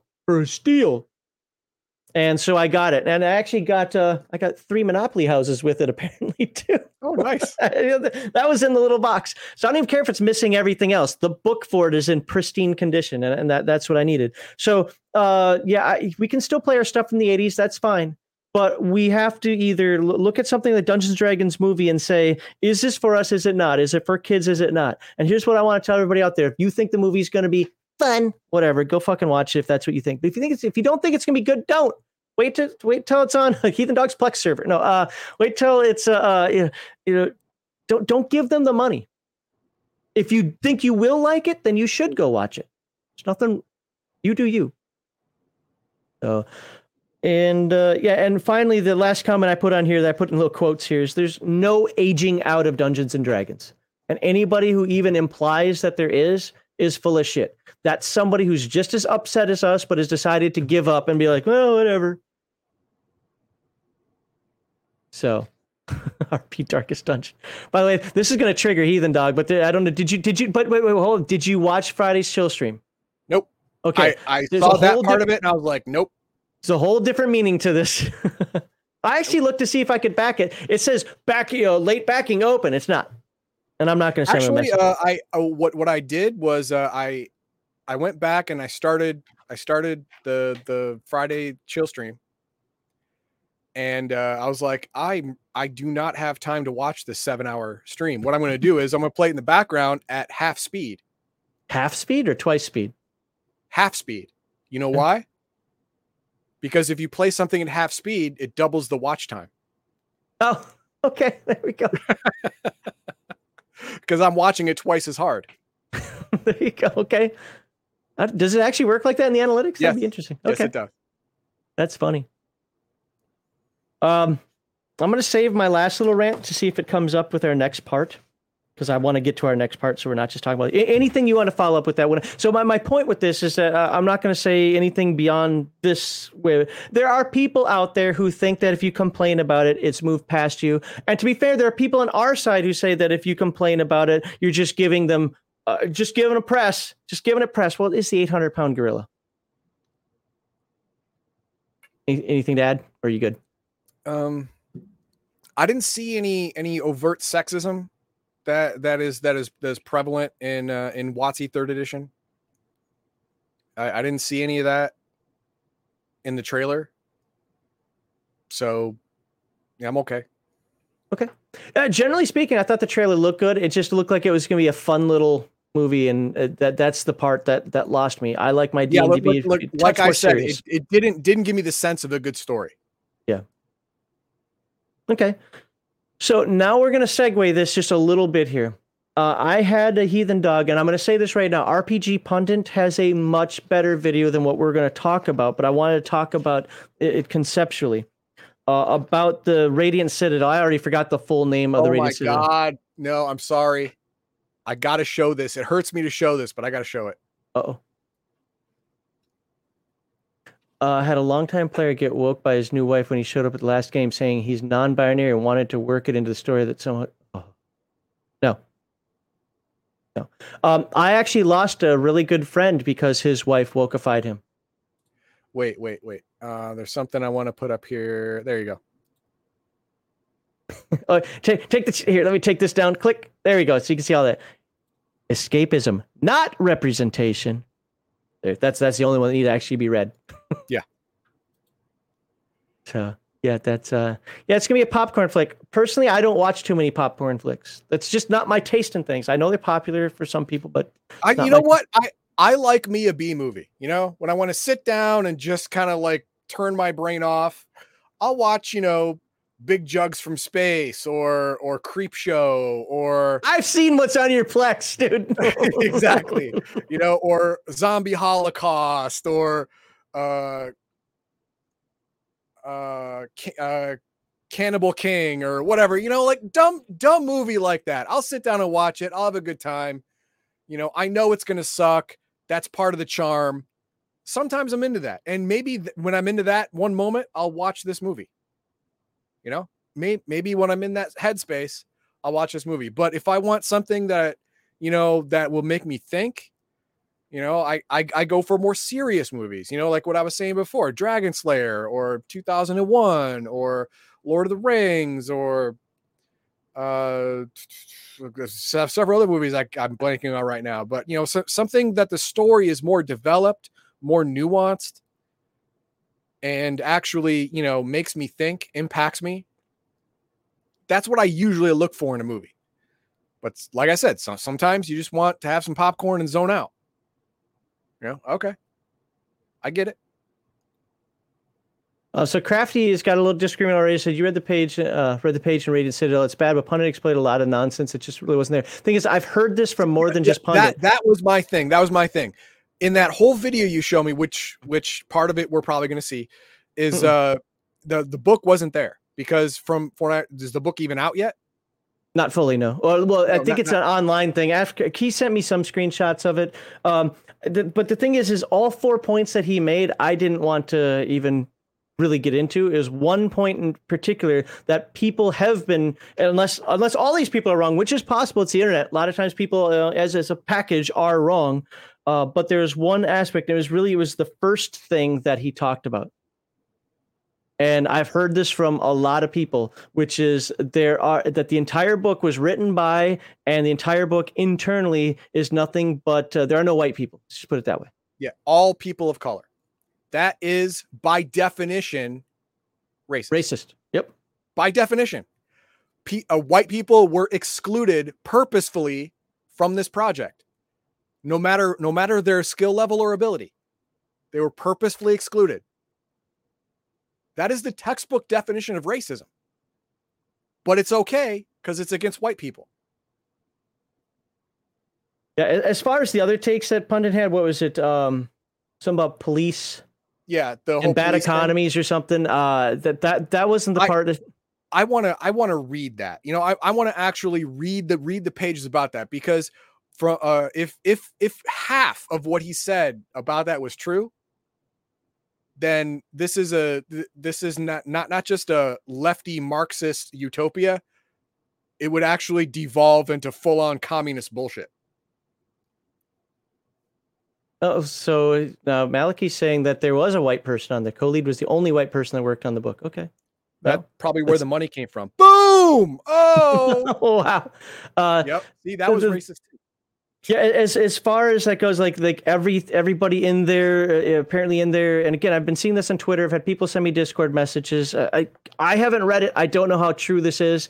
I'm just basing it on how the fallout is happening so far. Everything about it is people of color. Everything about it is it's just non-white. Everything about apparently the lands that you can go to are non-Western European, whatever, which to be fair, I don't care about. In fact, I don't care how many portals there are. Let's say there's 30 portals. I think somebody said like 27, but yeah, whatever. 27 or something like that. But let's just say there's 30. I don't care if each and every one of them goes to something weird, unique, and different. Like to the point of, this is a world of all storms. This is a world of mushroom people. This is what I mean. I don't care. All rocket raccoons. Okay. Yeah, all rocket raccoons. There you go. That doesn't bother me. So what does bother me is when you're going to make it human, that mysteriously all white people are gone, because that's just as racist as saying all black people are gone. Yeah. So I definitely had a problem with that. And one of the comments that I saw was artistic license.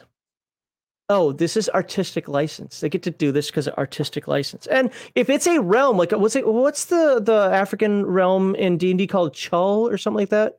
Not Chult, that's Venger stuff. But if that was like Chul or Krull, I forget what it's called. I didn't play on it. But so artistic license is a cop-out answer and a lazy response. You're just trying to hide the racism in there because there's no artistic license for not understanding or to conform to already established published lore. There's also no artistic license to race and gender swap known and named NPCs. And I'm looking at Ravenloft as the example for this one. What I'm trying to show is that there's a track record of this nonsense going on. And it seems like they finally made it to the end. They finally made it to the end where they erased white people. No, you didn't. And there's no artistic license to assume or say that your way is better just because it's new and different. Chult, there we go. Yeah. So again, we're talking D&D, and in D&D, they're well, it depends which edition. They're either pink and brown or they're green. Crafty sent you this is probably the same page as he sent me, but I don't think that was the whole book that was there. At least it didn't read like a whole book. It's gonna be a lot, but I looked at some of it on Friday, but ultimately, because the part that you're probably gonna look at now, Heathen Dog, it goes in there, talks about when you can have other cultures in there, you can have a thing, but make sure that you don't harm anybody in the real world. Fuck off! You can't harm somebody in the real world. You can't harm anyone with words written on a page. You know what? I've read the Bible. I don't buy it. It didn't harm me. I've read, well, half of the Karl Marx's bullshit book before I went, this is a joke, but it didn't harm me. Words on a paper can't actually harm you. If they do, you're a child, a small child that doesn't understand what's real and what's not. Are you also afraid of things under your bed? Probably so. Do you have to have the closet door closed because you're afraid something's going to creep out of it? You're a child. You should be treated as such. If words on a paper or people acting on a screen hurt you, like actually cause you trauma, you don't deserve to be called an adult. Yeah, the Esmeralda, was that the family, that's like Falcon something. I forget. I used to know Ravenloft fairly well, but it's been a long years. The whole Adam thing, we talked about that like a year ago though, was retconned as well. It's like they keep retconning these things. Like, no, don't retcon. Don't change what's already there. Use it and then build upon it. But if we let them control language, they control the discussion. This is why I bitch about that topic that I bitch about. Well, there's more than just that one, but you get what I'm saying? Why I'm always harping on that one.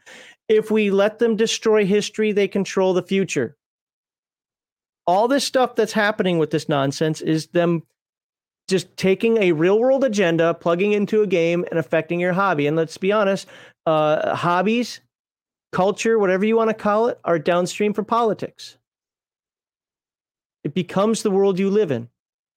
So I'm not going to keep ranting about this because it's going to get kind of boring if I do. But I just wanted to point out there that, look, I know some people say, well, I buy 5e stuff because my people want it. Just tell them, no. You know what? I don't have every 2e book. Other games. That's what it is. That's all it is. You've done a bad job introducing your group to other games. Well, they won't play any other games. That's because you've done a bad job selling it. That's all. That's it. But even within the construct of 5e, you can say no. You don't like halflings? Don't use them. Yeah. You don't like hell. You don't like humans? Don't use them. Yeah, it's fine. You don't like dumb, but it's fine, right? You don't like fighters. You want everybody in your game to be a cleric, thief, or magic user? Fine. Okay. The, weird world, but you know, you can say no is the point. Lots of dead bodies on the side of the road in your world, but okay. Right. You can say no. You don't have to buy that book. Because this is the thing. If you love 5e, fine, do your business. But I love it when I hear, well, I buy 5e because, you know, I have to keep up with my players. No, you just tell your players, no, I'm not doing what's in that book. Oh, I have to buy 5e because, you know, that's just all my players play, or I have to be a completionist. No, you actually don't. No. As much as I have a ton of BattleTech books, they stop at a certain point because the game got dumb. And yeah. It's like, yeah exactly. Thank you, Matt. With Palladium has 20, 30 something source/world books. I don't even have them all. You don't need them. You need the main book and a world book, and you can play. That's it. Or just the main book if you want to do in North America. Just the main book. Boom, play. That's it. You don't need any of that stuff. It's all just filler. It's all just extra stuff that you may want, but you don't need. Just like with Dungeons and Dragons, with second edition, all you needed was a player's handbook and the Dungeon Master's Guide. That's all you needed to play the game. That is it. Yeah, I bought them. I have to use them now. Oh. No. See that again. I have to go back to Palladium with the world book thing. You buy South America world book. You play South America. That's fine. And then your characters get to level 10, 12, 14, and you retire them, and everything's great. Then, if you want, you can play the South America campaign again with new characters, or you can play North America, or you can buy another world book and then play a campaign in that. That's buying one book a year, maybe two on the outside. That's doable for anyone. You don't need to get them all. You just get the ones that interest you and use the parts of it that you want to use. And that's it. It's not like it's the player's handbook and Dungeon Master's Guide where you got to use most of it because it's the rules. These are supplements. Supplements are not necessary. They're electives. Use what you want. Cherry pick. It's a supplement. See what Crafty said here? Don't own all the Palladium books, and you're not a real Palladium fan. Hold on. I got something. 8 seconds. Certain other channels are just kind of making it feel a little uncool to be talking so much about Palladium games now. What I want to know what he said after that, but I don't want to give him a view. I have his video downloaded. I downloaded to make that. Oops, that's the wrong one. I need to get that comment off there. Again, it's all because of Venger. But lastly, then we'll get people in here unless Heathen Dog wants to follow up with anything in here. I said, you know, so when it comes to the trailer, when it comes to people like us ranting about things, or when it comes to even people on the other side, as long as they're legit, you know, ranting about things. Let's look at Dolly Pop. She disagrees with us. You know, some people blast this idea, blast the trailer, whatever. Some people love it. Some people love the changes that have been made. And I'm not talking about the Twitteristas who have never played or think they're playing D&D when they don't own any books and don't even know what they're doing. They just roll some dice when something happens and make up crap. But both sides are correct when it comes to being a fan. You're either a fan of the old, in the case of D&D, you're either a fan of the old /OSR or you're a fan of the new /WotC, right? So TSR, OSR type stuff. But I don't believe WotC's a fan of Dungeons & Dragons. No, they're a fan of money. And it's unfortunate that we're giving it to them. Lastly, I want to say we got a couple super chats today. If they're on our Discord if you want to check them out. So one last thing I'm going to say before segment 3. So Joe came on. So Joe was on our show, the Friday Night Show stream, talking about the Big Geek Emporium. And apparently he made a mistake with regard to, he said that he was supposed to be on T-shirt Historian. I know what he said. I'm not going to get into it. You can watch the Friday Chill stream for that. But he made some things. He was mistaken about the channel. It wasn't the T-shirt Historian. We love the T-shirt Historian here. He probably doesn't love me so much, but no, he gives us shout outs. But T-shirt Historian, check out his channel, check out his crew. He's got Grim and Victor and a whole ton of other people on there, Ironcaster, et cetera, et cetera. You can check him out. There are no issues with T-shirt Historian. Joe just made a mistake with what it was late for Joe. Joe was Eastern Standard Time, and he was hanging out with us for quite a while, so it was late for him. So if there is any fallout for you based on what he had said, it was an honest mistake, and apparently it's all been taken care of. So it has room. I would actually like to see something like this because it can be done. I mean, how the Doom video game shows how something like that could be done. Just now put it in a fantasy concept. No. I think Killraven's talking about his expectations are so low they're beneath the ground. Oh, so if the D&D movie ends up being average, it's a huge win. I get it. Yeah. Yeah. Yield Geek gave him a shout. Actually, Yield Geek did a really good video talking about it. So, anywho, okay, I think that's it for segment 2. Let me put up the stuff here while you get the link ready. Oh, you know what I didn't tell you? And I haven't mentioned it at all today. What? Okay, I don't like that laugh. Oh, yeah. The people on Friday Chill Stream saw it, so let me see if I can find it first. I completely forgot about this, and I'm going to have to get used to it. Oh, I have it over here. So first things first. Where the hell did I say? Oh, there it is. There. Now I can do this. We have a phone number. Oh, we do. We have a legitimate phone number, but here's the deal. I'm not taking live phone calls. I'm only playing messages. So you have to leave a message until I figure out how to do a live phone call. Actually, even on Friday, I doxed somebody. So, but yeah, if you want to be weird and do a call in, you can leave a comment. And, at that phone number there. Why? Because why not? People on podcasts do it. Why don't we? Okay. We'll see how it works. I might stop it. I don't care. What's funny is this is still part of segment 2, so that's going to be on the YouTube side. So we're going to get a bunch of... So you're going to get a lot of calls, especially people hating on you. I'll just ignore it. I don't care. Okay. I even have in the message, it says, if you do any threats or violence, I'll report to authorities, because there's like a two-click option here just to send to the authorities. So cool. That's our stream schedule. Those are links that you can follow us on. Again, you can join our Discord. You can see all the super chats that we got today. Thank you very much for those super chats. What else do we have here? And of course, as we've already posted in the video, hashtag RPGate. Okay, so you get the link out and put the link out. And while that's happening, I am going to go to the little Heathen Dog's room, which is just right there. So I'll be back. All right.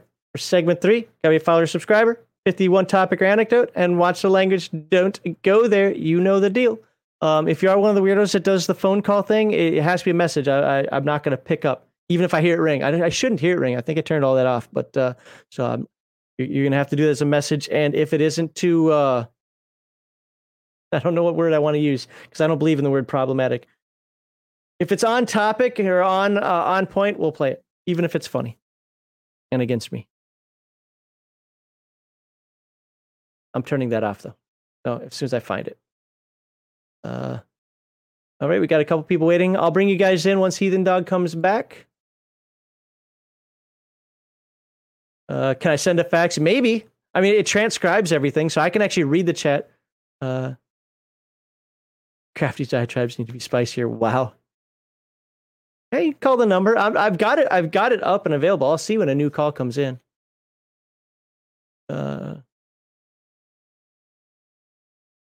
To expect rambling diatribes. I mean, if it's too long or if it's not on point, I'll just delete it. I don't care. I never got that. What are you talking about? Oh. I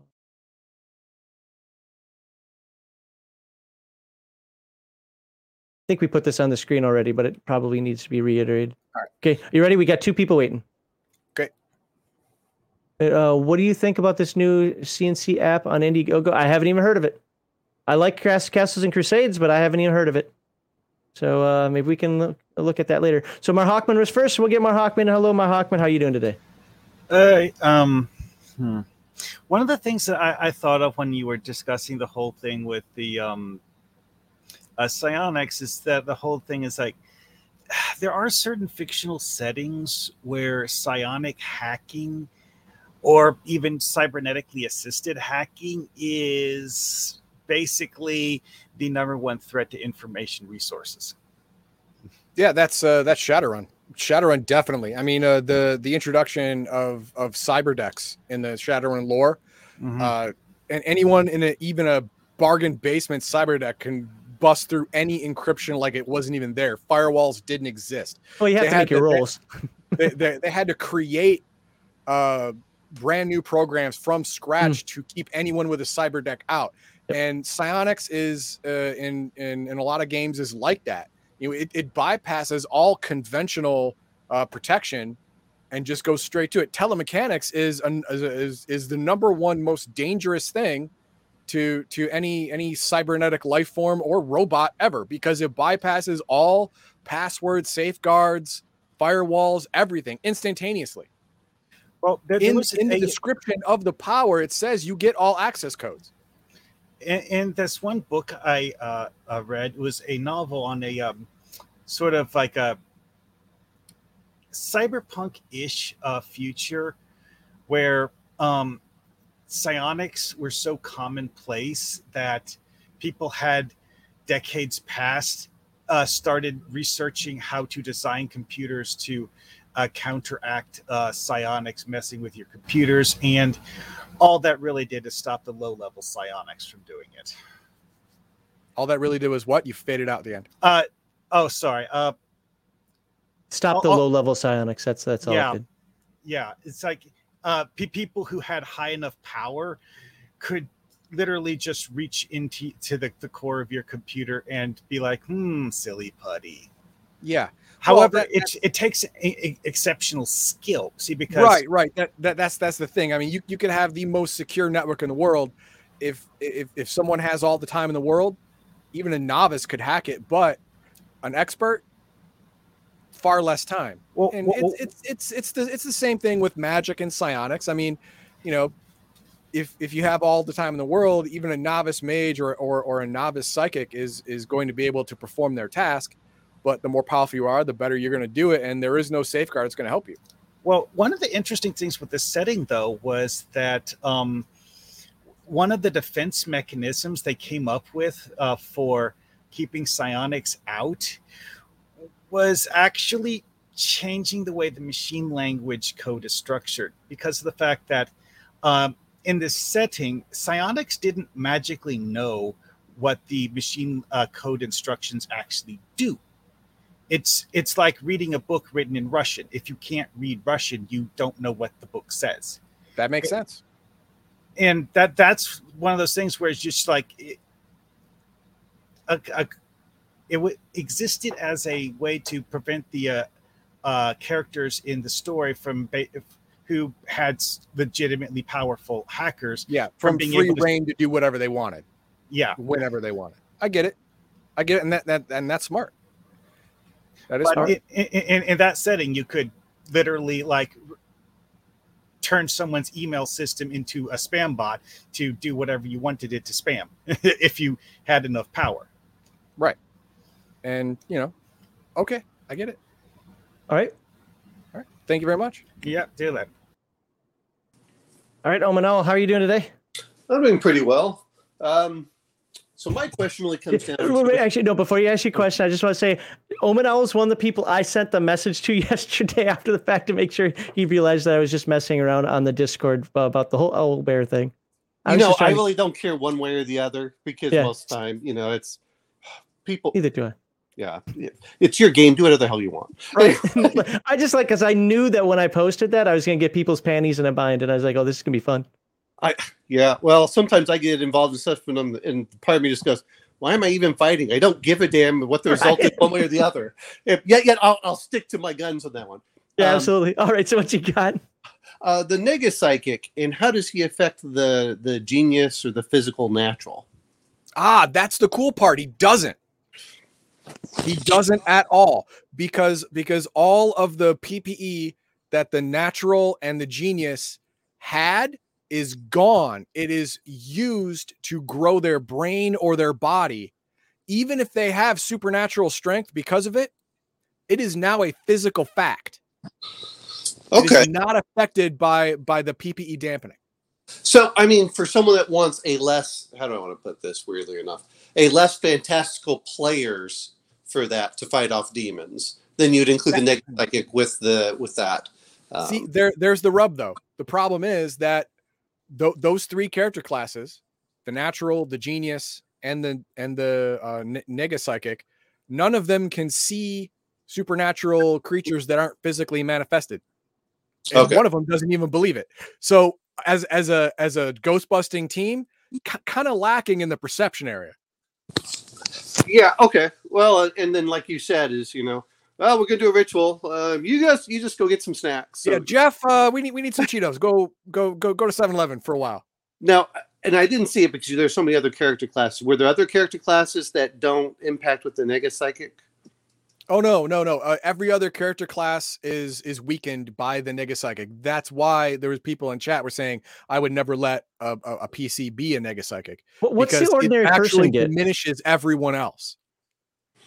Yeah, I could understand that. There's nothing worse than having one player diminish the agency of all the other. Exactly. You're being nerfed by your supposed friend. What the hell? Does the ordinary person get psychic powers also? No, but the ordinary person is just an ordinary person. Whatever. You're punk. Get out. Okay, anyway. One thing is, if you can find the video of William Shatner going off on Star Trek.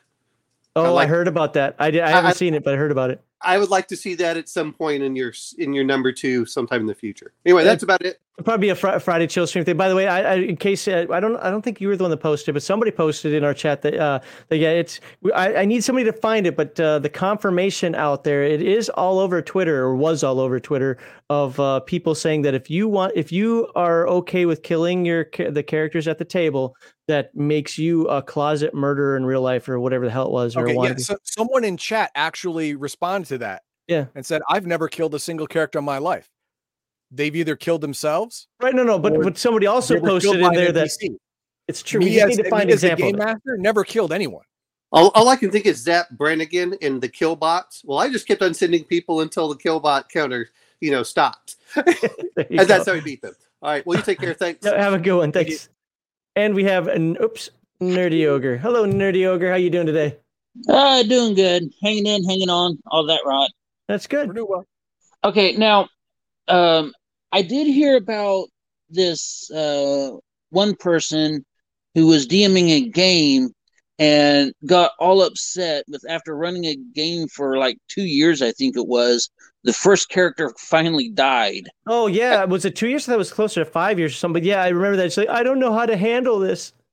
Yeah. So as far as that, that's the only thing I've come across remotely close to that. I think some of this is trolling by people that even if they're on that side, they're doing it either for virtue signal clout or they're honestly just, let's see what people say when I type this in there.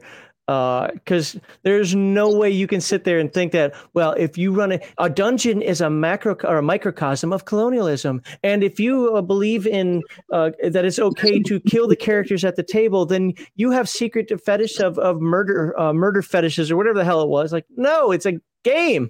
The hell? Yeah. I can't believe any of that's real.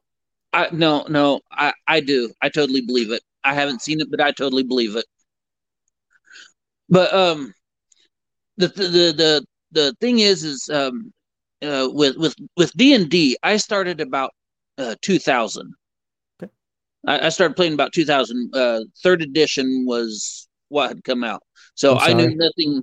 I knew nothing of. Well, I'm a victim of the Satanic Panic. Yeah, fair.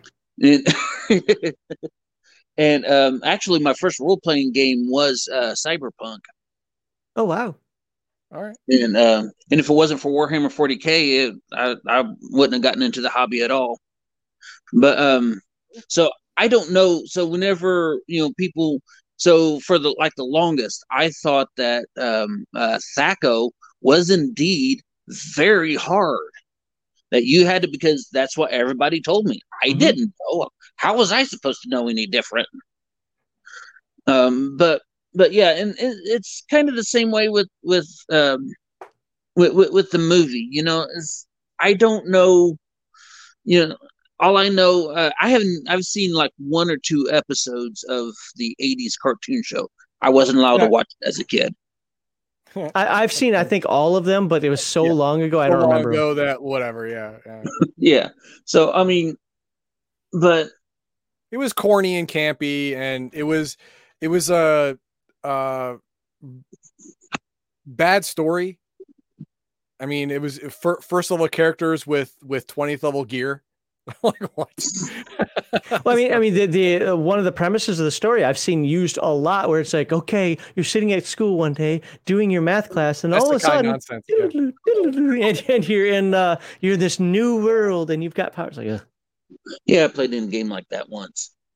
We went to a Ren fair, and we became our characters or something like that.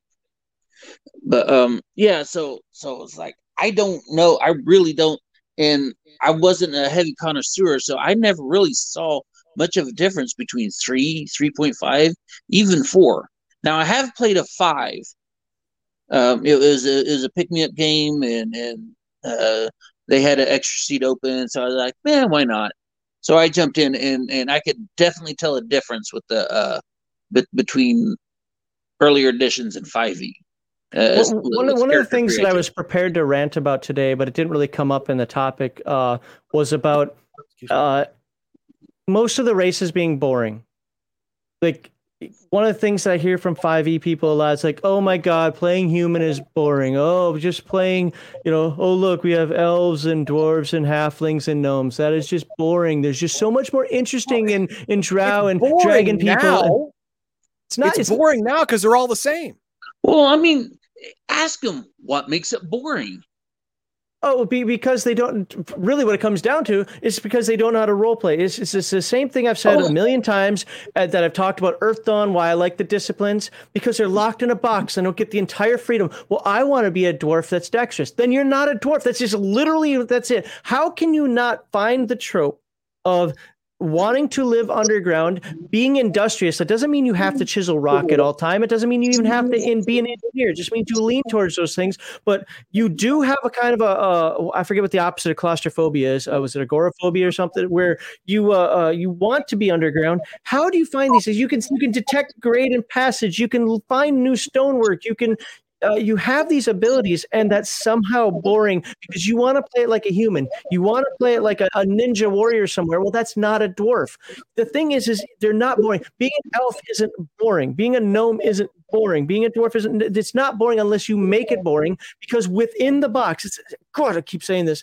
It's not about. When you get a coloring book, I don't care what color you make it. I don't care what style you do. You can do some stippling, some cross-hatching. You can fill it in totally. I don't care if you use pastel colors or all blacks, whatever. But stay in the fucking lines. That's the only thing that you have is stay in the lines. Why can't you do that? Like, anything else is up in here in your imagination. If you think that only humans can do those things, well, I don't like beards. Well, I don't play a fucking dwarf. Or maybe there's a reason yours was shaved off. Well, I don't like thinking about that because I think it's stupid that they have to have one. It's not a have to. It's that's what their societies do. So why are you trying to change it? Okay, now you know why you were exiled. Now you know that every time you go back home, everything costs more. Your parents won't talk to you. The clan won't talk to you, et cetera, et cetera. It's because you've made these choices. Well, that's just right. Stupid. There is actually precedent in Dragonlance. One of the dwarves in ancient times shaved his beard as a mark of shame because he had to kill his brothers. Well, now your character could have a shaved face. He was ostracized from his clan. He was cast out because to protect his little sister, he killed his uncle, and now he's a kinslayer. They shaved his beard and they tossed him out. And he keeps his beard shaved because of the constant shame. That's great. That's great. It doesn't make you a bad person, but it gives you a little more flavor, and it still fits in the trope of a dwarf. Well, that's okay. What back in the 1800s, whenever a Chinese person immigrated, came here to the States, they couldn't go back to China if they cut their ponytail off. What was it called? The queue? Yeah, the queue. I don't know. I don't know how true that actually is. It might be true. It might not be true. I've heard the same thing. I just, there are a lot of rumors. I don't know the validity either. No. Oh, okay. Well, I give you that. But I've heard of it. I've heard of it. We've all heard of it, assuming it's true. So the same could be said for a for a dwarf's beard, or clipping an elf's ear same thing, you know. Like, I mean, the thing is they say it's boring. Oh, it's all been done before. Oh, it's all just Tolkien, or it's all just Dragonlance, or it's all just whatever. It's like, the thing is you're making it boring because you're two-dimensional. It's not right.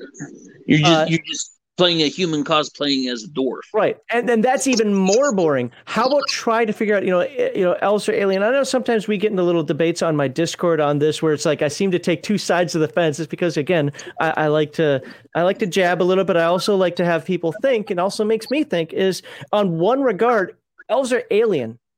They're going to act in ways that are so different than how humans are going to act that if you just do everything from the human concept, it makes perfect sense as to why this is happening. Why aren't the elves doing it? Because they don't agree with that. But this is pure logic. There's no way they can't understand.